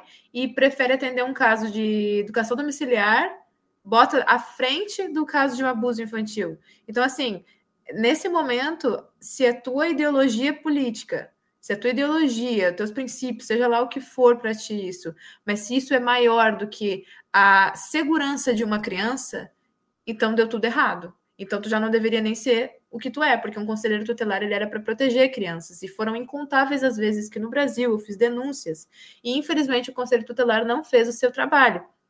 Estou generalizando, dizendo que todo mundo é enviesado ou que todo mundo é é, né, não, não, não, não, coloca, não tem suas prioridades nos lugares certos? Não, mas infelizmente, na minha experiência, o Conselho Tutelar não fez o que deveria em casos onde sim estava tendo uma criança é, sendo exposta a uma situação imprópria em relação a, a sexo, é, ou uma criança em uma situação de apanhar, de, de, de, castigo físico absurdo. Eu sei que no Brasil a gente tem uma cultura do, do bater, e é óbvio que eu não liguei, conselho, não liguei para o conselho tutelar por causa de uma palmada, e sim por uma questão bem mais séria. E a gente não vê o conselho tutelar fazendo nada. Sendo uma cidade pequena, então, é, eu vi situação de uma pessoa estar tá morando com filhos em uma casa invadida e a gente ligar para tirar essas crianças dessa mulher, porque ela sempre estava fazendo as crianças passar por situações horríveis, traumáticas, porque ela simplesmente não conseguia ajeitar a vida dela, então ela ficava sempre colocando as filhas, os filhos, né, numa situação bem deplorável e não é por uma dificuldade específica, uma situação ruim da vida dela, é por por realmente não ter a cabeça no lugar mesmo. Eu falo isso porque a gente conhece essa pessoa e a gente fez essa denúncia conselho tutelar é amigo, uma moça que trabalha lá dentro é amiga dela. E aí nada acontece, porque é uma cidade pequena. Então, assim, eu não entendo como pode chegar nesse ponto. E é por isso que é importante que a gente, como direita, não desista de tudo, não pegue essa lamúria que está começando agora, que, sei lá quando começou isso, né? Já faz acho que um tempo. O brasileiro ele tem uma mania de ou ser muito para um lado ou muito para o outro. É, sabe, ou é preto ou é branco. Não, não pode ser assim a gente não pode ser extremo. A gente tem que sempre é, tentar prezar pela, pelo conhecimento. Toda vez que a gente procura verdade sobre as coisas, a gente vai ter um equilíbrio maior. Então, assim, ah, eu quero fazer educação domiciliar. Ah, mas no Brasil não dá, tá tudo tomado, olha aí o STF prendendo as pessoas, olha aí, não sei o quê, vão bater aqui, vão tirar meu filho de mim. Calma, leia, procure, procure seus direitos, faça um, um, uma pesquisa em relação a isso, faça um, um é, como é que fala o consulta jurídica, né? Ah, eu é, tô com medo de, de, de, tudo que tu tem medo, tudo que às vezes tu acha que não, não, não dá mais para acontecer, né? Todas essas coisas que às vezes tu vai primeiro já se lamentar, até mesmo a questão desses conselheiros, né? Poxa, a, o pessoal da direita estava ali, um pessoal da direita, não a direita por completo, estava ali, vamos lá, gente, vota no conselho tutelar, pesquisa qual conselheiro tutelar que está acontecendo.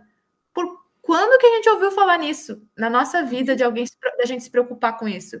Se agora a gente está abrindo os olhos para isso, que bom, né? Vamos correr atrás disso aí, porque não é só o presidente que vai mudar a tua realidade, não é só o, o teu prefeito ou o teu deputado. Pesquisa, porque às vezes o cara que é o conselheiro que tu correu atrás para votar, amanhã, quando chegar alguma complicação, talvez né, se chegar do, teu, da tua educação domiciliar, aquele conselheiro que tu colocou lá, que tu correu atrás, porque tu se informou, porque tu não escolheu lamúria, ou tu não escolheu só se lamentar ou pensar que tá tudo perdido, né?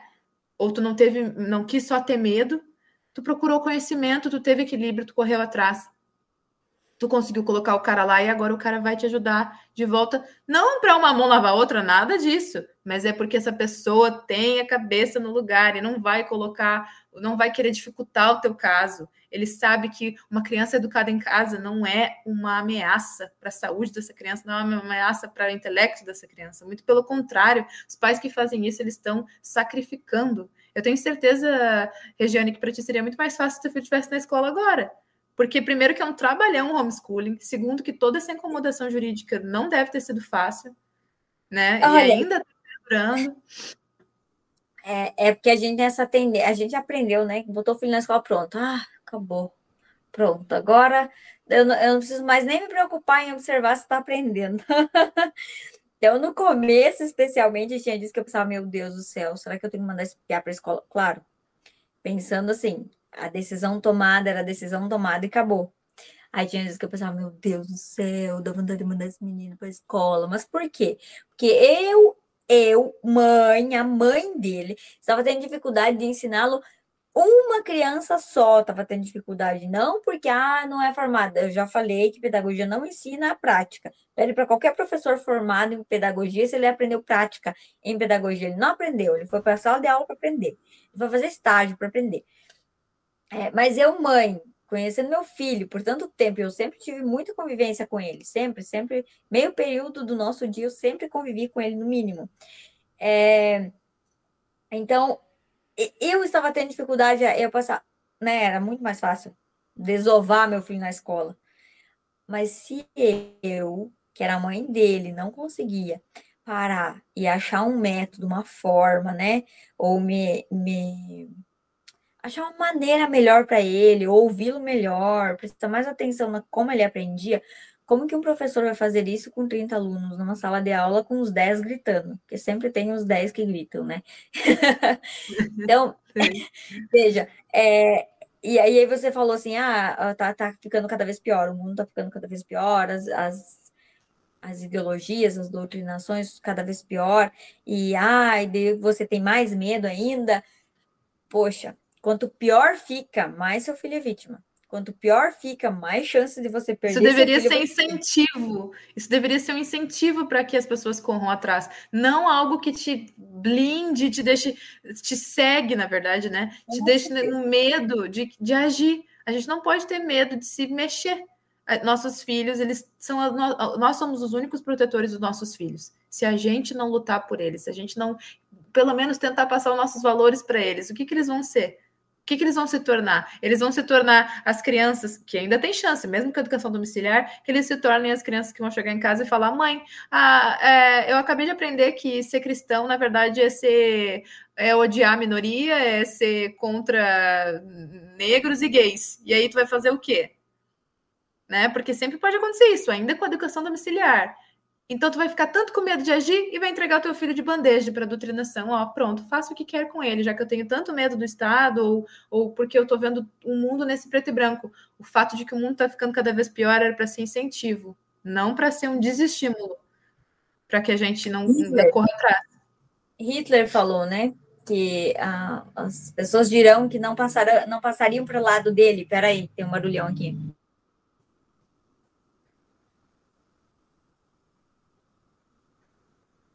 Passou. Então, que, que as pessoas diziam que não passariam para o lado dele, e ele dizia que não, não interessava, que os filhos deles já passaram.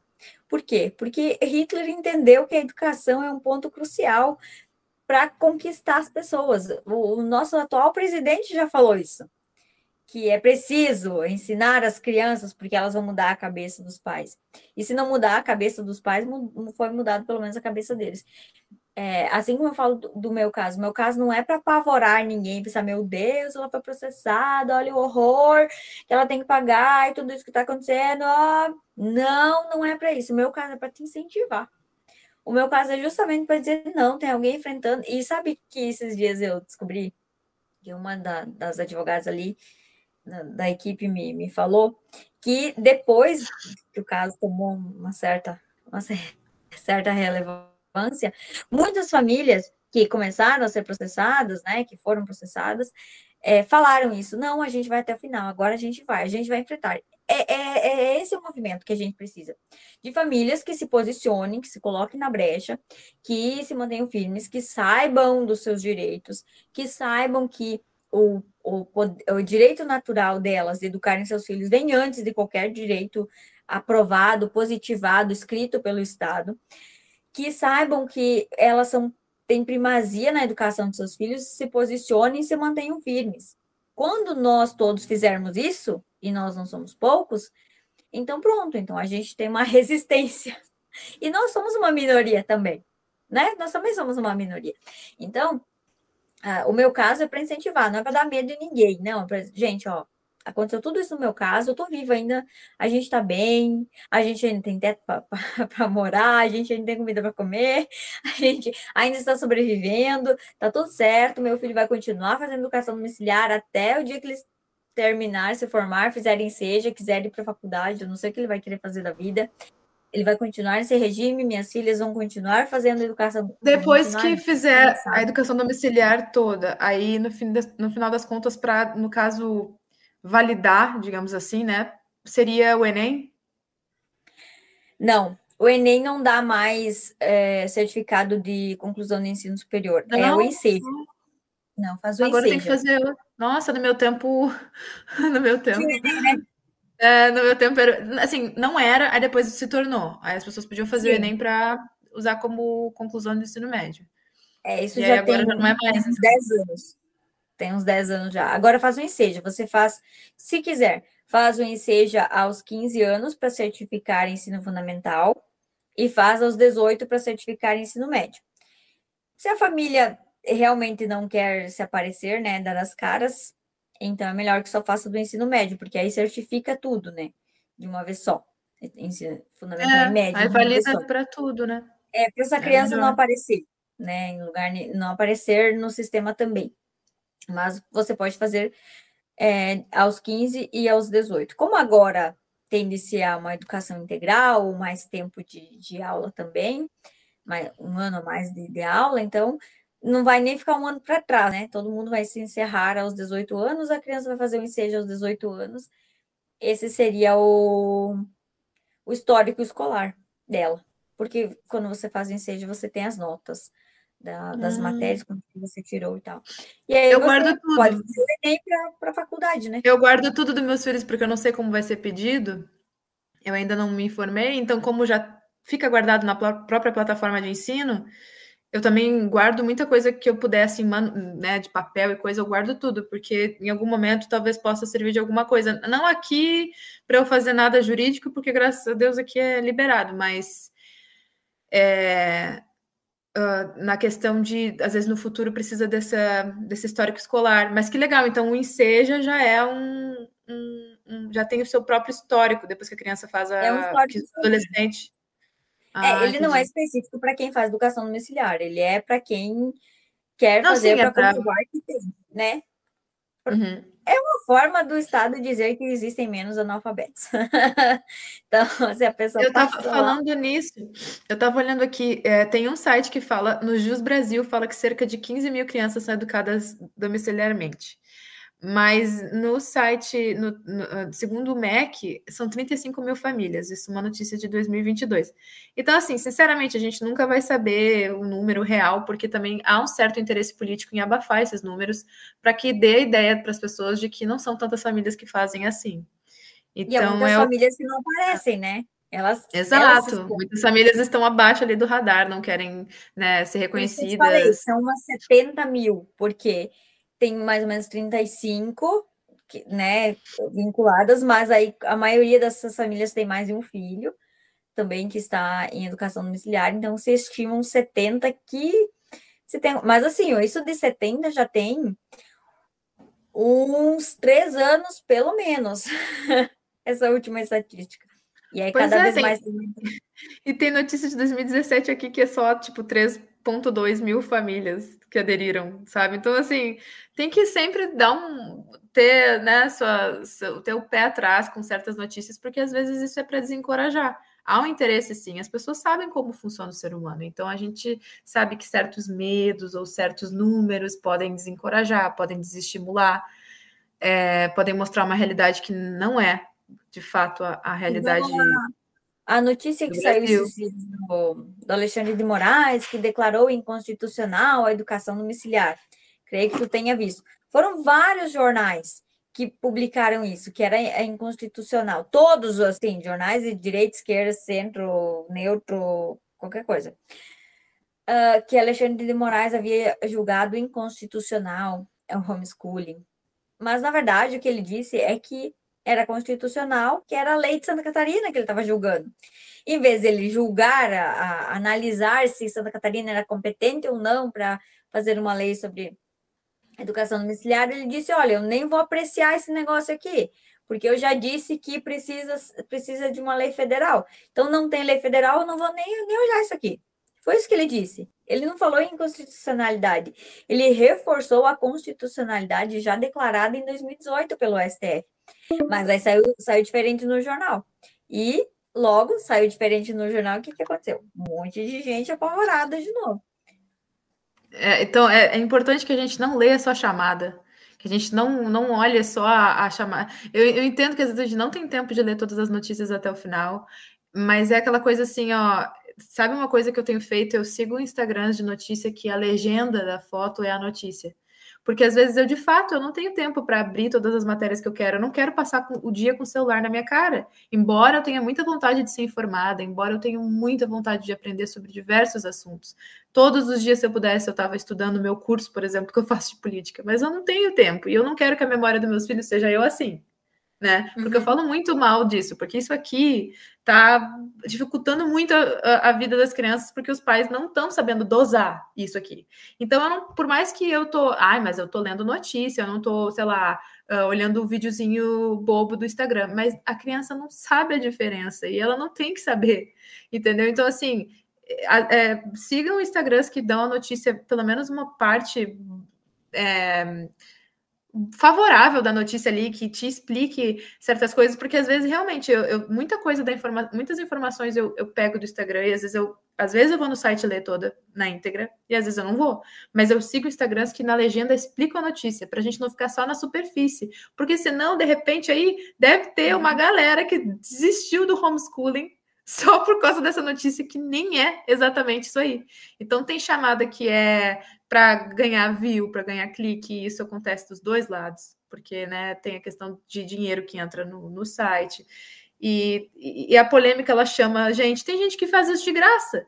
Eu, eu percebo que tem pessoas da direita que fazem isso no Instagram, de chamar a atenção das pessoas com polêmica de graça, sendo que não está nem ganhando nada, porque o Instagram não é monetizado. Então imagina tendo dinheiro envolvido. Porque... É, porque realmente a treta chama atenção. Só que a gente não pode deixar levar por essas coisas. Então, assim, é, para incluir, para incluir, não, para concluir, já que o nosso tempo está tá chegando ao final, é, o que eu posso tirar da, dessa conversa aqui e falar para os pais, e, e, também vou te dar um, um tempo para falar, Regiane, para tu concluir as coisas que tu é, quiser falar, mas é só para dizer assim: primeira coisa, se você quer fazer homeschooling, se informe, estude as possibilidades. Não já coloca uma uma uma, uma, uma, uma como é que eu posso dizer assim? Não coloque dificuldades aonde talvez nem, nem realmente exista. Não coloque, não limite as coisas antes de conhecer. É, corra atrás das coisas, estude, tenha equilíbrio, tenha discernimento, não, não deixa esse pessimismo pegar. A gente está numa onda de pessimismo muito grande. Eu posto os vídeos no meu Instagram já com um pesar, porque eu percebo que as pessoas nos comentários já estão, ah, esse mundo está perdido. Ah, e a minha intenção não é essa, mas acaba que as pessoas parecem que estão. Eu, eu, tô, eu tô, às vezes, infelizmente, a gente acaba instigando isso nas pessoas com os vídeos que a gente posta. Mas esses vídeos servem para a gente abrir os olhos, para nos estimular a proteger nossos filhos, não ao contrário, não para a gente desestimular de literalmente tudo e tirá-los e, e, né, e não protegê-los dessas coisas e, e entregá-los ao sistema, à escola, ou seja lá o que for. É, a educação domiciliar ela não é para todo mundo, mas para quem quer fazer, há meios, há possibilidades. E a gente tem um, um, um, monte de coisa que a gente pode correr atrás, que a gente pode aprender em relação a isso. Família sem dinheiro, dá para correr atrás, tem os seus meios. A gente sabe que tudo tem seu jeito quando a gente está com vontade, quer fazer e, e, e, quer colocar aquilo como prioridade na nossa vida. É necessário ter paciência com os filhos, é necessário que a gente uh, se dedique, dedique tempo do nosso dia para isso, que a gente tenha essa disciplina também com eles, porque eles vão precisar da gente. Então, assim, na minha, na minha trajetória com homeschooling, que começou há alguns poucos anos, é, eu diria que eu não trocaria por nada, porque o, o, o que eu vejo de progresso nos meus filhos, eles não tinham nenhum problema na escola, até porque o pequenininho começou em casa.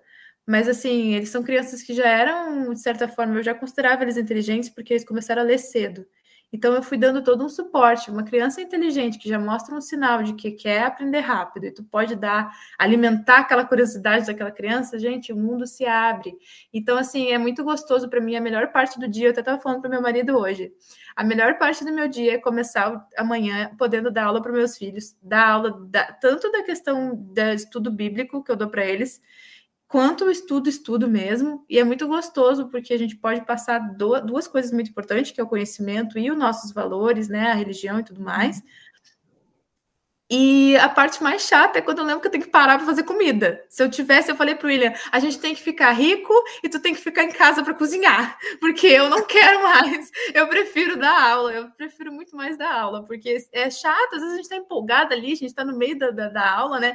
E a gente, daqui a pouco, agora a gente até vai, vai, vai improvisar aqui, que a gente se mudou mais uma vez, mas é quando a gente tem quadro, vai aumentando a estrutura, sabe? E não é uhum. caro, a gente vai dando jeito. Aqui a gente vai pintar uma parede com aquela tinta que vira é, sim, quadro, giz.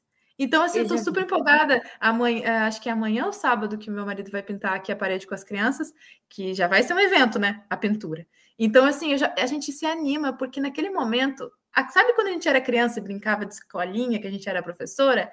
É tipo isso, só que melhor, porque no fim das contas, os nossos aluninhos são nossos filhinhos com os olhinhos ali brilhando, nos assistindo. É sempre fácil? Não, é sempre é, é, a, essa, essa, coisa assim, é, é, é, né? Super tranquila, não, às vezes os teus filhos vão te estressar, tu não vai entender, uh, eles não vão entender, tu não, tu não vai, tu vai ter que parar e dar uma estudada naquele assunto porque talvez tu não lembra. Tudo tem o seu uh, preço e tudo tem a sua dificuldade, mas não quer dizer que no fim das contas não vai ser extremamente gratificante ter o controle do que teu filho está sendo exposto, porque um colégio, num colégio, seu filho pode ser exposto a coisas que você jamais, jamais gostaria que ele fosse, se você pudesse escolher ou soubesse que ele está passando por isso. E muita coisa a gente não sabe como pais, não vai chegar até a gente. Teu filho não vai contar tudo que ele viu na escola. Né? Imagina então, só tudo que a gente passou na escola e não contou. É. Né? Quanta coisa que, que, hoje a gente para, meu Deus, eu não quero que meu filho Muita coisa, na verdade, a gente nem assimilou para contar. Eu hoje em dia que percebo que meu professor era extremamente doutrinador, estava na sala de aula falando sobre capitalismo e enchendo a boca para falar de Cuba. Naquela época eu não sabia o que era doutrinação, eu, só estava ali e meus pais não estavam nem aí. Infelizmente, os pais hoje em dia terceirizam realmente, desovam o filho lá e não, não perguntam. E se, e se tu chega, uma vez eu cheguei em casa e falei, pai, o meu professor estava falando que o homem não pisou na lua, que é mentira. Porque tem essa galera também da esquerda que acredita em teoria da conspiração, não é essa coisa da direita, não. E meu pai, e meu pai simplesmente falou assim: o teu professor tem que rever os conceitos dele, porque isso aconteceu. E, assim, tá sendo, ver, sendo verdade ou não, gente, se tá. Em, olha, eu acredito em certas teorias da conspiração, e e, mas eu não, eu não queria que meus filhos estivessem aprendendo isso na escola, porque para isso aí virar uma coisa bizarra e daqui a pouco, sei lá, teu filho está saindo terraplanista da aula, pode levar nesse caminho. Desculpem os terraplanistas, mas eu não quero que meu filho de repente está com a aula do professor de geografia, de repente o professor fala: Olha, gente, sabe esse globo aqui? Esquece, o mundo é plano. Imagina! Então, assim, não, não é para. Sala de aula é para ensinar, não é para doutrinar, não é para falar de política, não é para querer ficar falando de Bolsonaro ou, ou até mesmo batendo de frente com as crianças, já querendo que os filhos, que as crianças ou os adolescentes já cheguem em casa brigando com os pais, ou já querendo arrumar briga mesmo em torno da questão de, de, de direita e esquerda, e não é lugar também para teoria de conspiração. Então, assim, tem coisa que a gente passa na escola que a gente não sabe, a, a, a amplitude disso, a gente não vai contar em casa. Nós, como os pais, não, não vamos saber, e vai acabar por si mesmo. E no nosso tempo, nem, nem celular existia, né? Não existia acesso à internet, não existia nada do que existe hoje. Então, veja, nossos filhos estão passando quatro horas, 20 horas semanais na escola, em contato com outras pessoas que talvez você não dê telas para os seus filhos, mas eles têm contato com gente que tem, que está o dia inteiro vendo TikTok, que está o dia inteiro recebendo. Enfim, olha, a, a, a margem é que antes dos 11 anos a criança já tenha. Assim, ó, se teu filho tem 12 anos e ele vai à escola, ele já viu pornografia. Só, só dá um toque, assim.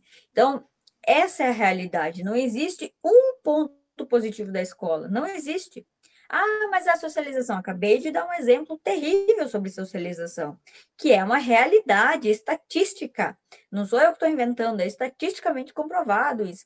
Então, é, não, há um, benefício sequer da criança frequentar a escola, porque a, a escola não está ensinando, ela não está provendo educação. Aí, é, até eu comentei, apenas 16% dos professores são considerados alfabetizados plenamente, ou seja, eles conseguem uh, ler um texto e compreender o que esse texto está falando, interpretar esse texto. 16% dos professores. Apenas um um não. Não, não dá três, é menos de é um, um ponto alguma coisa. De, de, alunos que chegam ao ensino médio que conseguem ler um texto e compreender, que podem ser considerados alfabetizados. Então, assim, a educação em si, o ensino, não está funcionando. 90, não, tem, tem uma que eu até tinha separado para falar aqui, porque eu achei absurdo. 95% dos estudantes terminam o ensino médio sem conhecimento esperado em matemática. Uhum. 95%. Não, é, é, assim, é um número muito alto, muito preocupante. Então, tá, a socialização tá valendo tanto assim essa socialização. O teu filho sair da escola sem saber o básico do básico, que a socialização, vai fazer maravilhas, como se não existisse atividade curricular. É, a criança vai 12 anos na escola para quê? Por que, por que, que os nossos filhos vão para a escola? Para passar no vestibular? É só para isso que eles vão 12 anos na escola para passar no vestibular. Aí terminam os 12 anos, eles precisam fazer cursinho para conseguir passar no vestibular. Ou seja, a escola não serve para nada. Porque eles não, não conseguem passar no vestibular sem um cursinho ou sem ficarem de forma independente e, e autorregrada, sozinhos estudando para passarem nesse vestibular. É, seria essa vantagem, mas nessa vantagem está tendo. E aí o resto é só, só desgraça. Aí eu sei que muitas, a maioria das pessoas não poderá tirar seus filhos da escola. Ótimo. Então, aqui foi só um alerta, para que nós fiquemos alertas, para que a gente não, não durma no ponto, não entregue os pontos também. Não é porque está na escola, pronto, posso relaxar, não. Se envolva. Fique em cima. Estude para poder rebater os argumentos do professor doutrinador, porque não adianta nada também chegar para o seu filho e dizer assim: feminismo não presta, feminismo é do diabo sei lá, né? Porque tem gente que fala isso para o filho, às vezes o pai a mãe cristão. Gente, dizer que as coisas do diabo não funcionou na geração anterior não vai funcionar nessa. Na adolescência você precisa fundamentar. Na adolescência você precisa fundamentar tudo que você fala. Você tem que. Meus filhos são criança e eu tenho que explicar para eles às vezes um negócio bem mais elaborado do que eu imaginava para explicar para eles a questão de, de doutrinação. Porque eu mostro para eles como é a doutrinação na sala de aula Sim. e tudo mais, de algumas coisas, e eles, e eles perguntam coisas que eu nem imaginava que eles iriam perguntar. Então, não subestime a inteligência dos seus filhos tente ter. É, ah, não pode dar da, da educação domiciliar? Ok, mas fique em cima e tente fazer talvez o after school, que é uma outra opção, que é tentar sentar, dar uma revisada no que foi dado, dar uma, um reforço no que tu acha que está fraco, ou de repente senta para estudar a questão bíblica, que tu, talvez seja importante para tua família, nesse momento são situações, são memórias que são criadas também, é algo muito agradável para as famílias, e nesse momento que tu quebra talvez coisas que ele está aprendendo errado na escola. Exatamente. Dois minutos. Quer encerrar Quer falar mais alguma coisa? Não, eu acho que, que independentemente dos filhos irem para a escola ou não irem para a escola, o dever, a primazia do ensino, da educação, da formação de nossos filhos é nossa, nós pais. Então, vão para a escola ou não para a escola, eu tenho o dever de sentar com eles, olhar para eles, percebê-los enquanto indivíduos e ser, ser presente na formação deles, em tudo, tanto no conteúdo escolar, buscar, tentar ajudar. Eles vão vir com dúvidas e é nosso dever sanar essas dúvidas deles especialmente na, na, na, nas coisas mais complicadas e que atingirão com certeza nossos valores mais fundamentais, porque parece que a escola hoje está agindo justamente para destruir tudo aquilo que é fundamental, tudo aquilo que é valoroso e tudo aquilo que realmente fundamenta a nossa fé e aquilo que fundamenta a nossa sociedade. Então, minha mensagem final é essa: que a gente se envolva, que a gente perceba, que a gente seja presente largue um pouquinho o celular e fique mais presente com nossos filhos e assuma as rédeas dessa educação, ainda que eles frequentem a escola. Exato, nem sempre vai ser educação domiciliar, mas talvez só desenvolver um pouquinho mais a educação do teu filho, tu já vai estar impedindo muitas coisas ruins de acontecer e até mesmo que ele aprenda mais, né? Que ele, que ele, que ele se torne uma criança mais inteligente, porque a educação do Brasil, infelizmente, está falhando em vários aspectos. Muito obrigada pela tua presença, Regiane. Pessoal, eu não consegui me despedir muito bem da Regiane, acabou fechando a ligação ali antes da hora, mas fica aqui o meu agradecimento pela presença dela no podcast como primeira convidada, eu fico muito feliz. É, torço para que nas próximas é, entrevistas talvez eu consiga estar com uma estrutura melhor, né? Talvez ao vivo, conversando com vocês, podendo ver o feedback de vocês ali na hora. Mas é, é do jeito que eu consegui fazer, do jeito que nós conseguimos fazer, eu espero que tenha ainda assim trazido informações úteis e inspirado vocês em relação à educação dos filhos, seja para educação domiciliar ou seja só participar mais. É essencial que os pais se envolvam mais na educação dos filhos. Só isso já ajudaria muito as crianças e os adolescentes do Brasil. Sigam a Regiane no Instagram. Ah, o Instagram dela eu vou deixar aqui embaixo. E ela também tem um canal no YouTube que tem assuntos muito legais, vídeos muito interessantes. E também tem um podcast. Então, é bem legal o conteúdo que ela traz ali. Então, vai ficar tudo aqui embaixo para vocês é, seguirem, para quem está vendo pelo YouTube. E é isso, espero que tenha ajudado, espero que tenha sido bom e muito obrigada para quem assistiu até aqui. Um beijo e boa semana.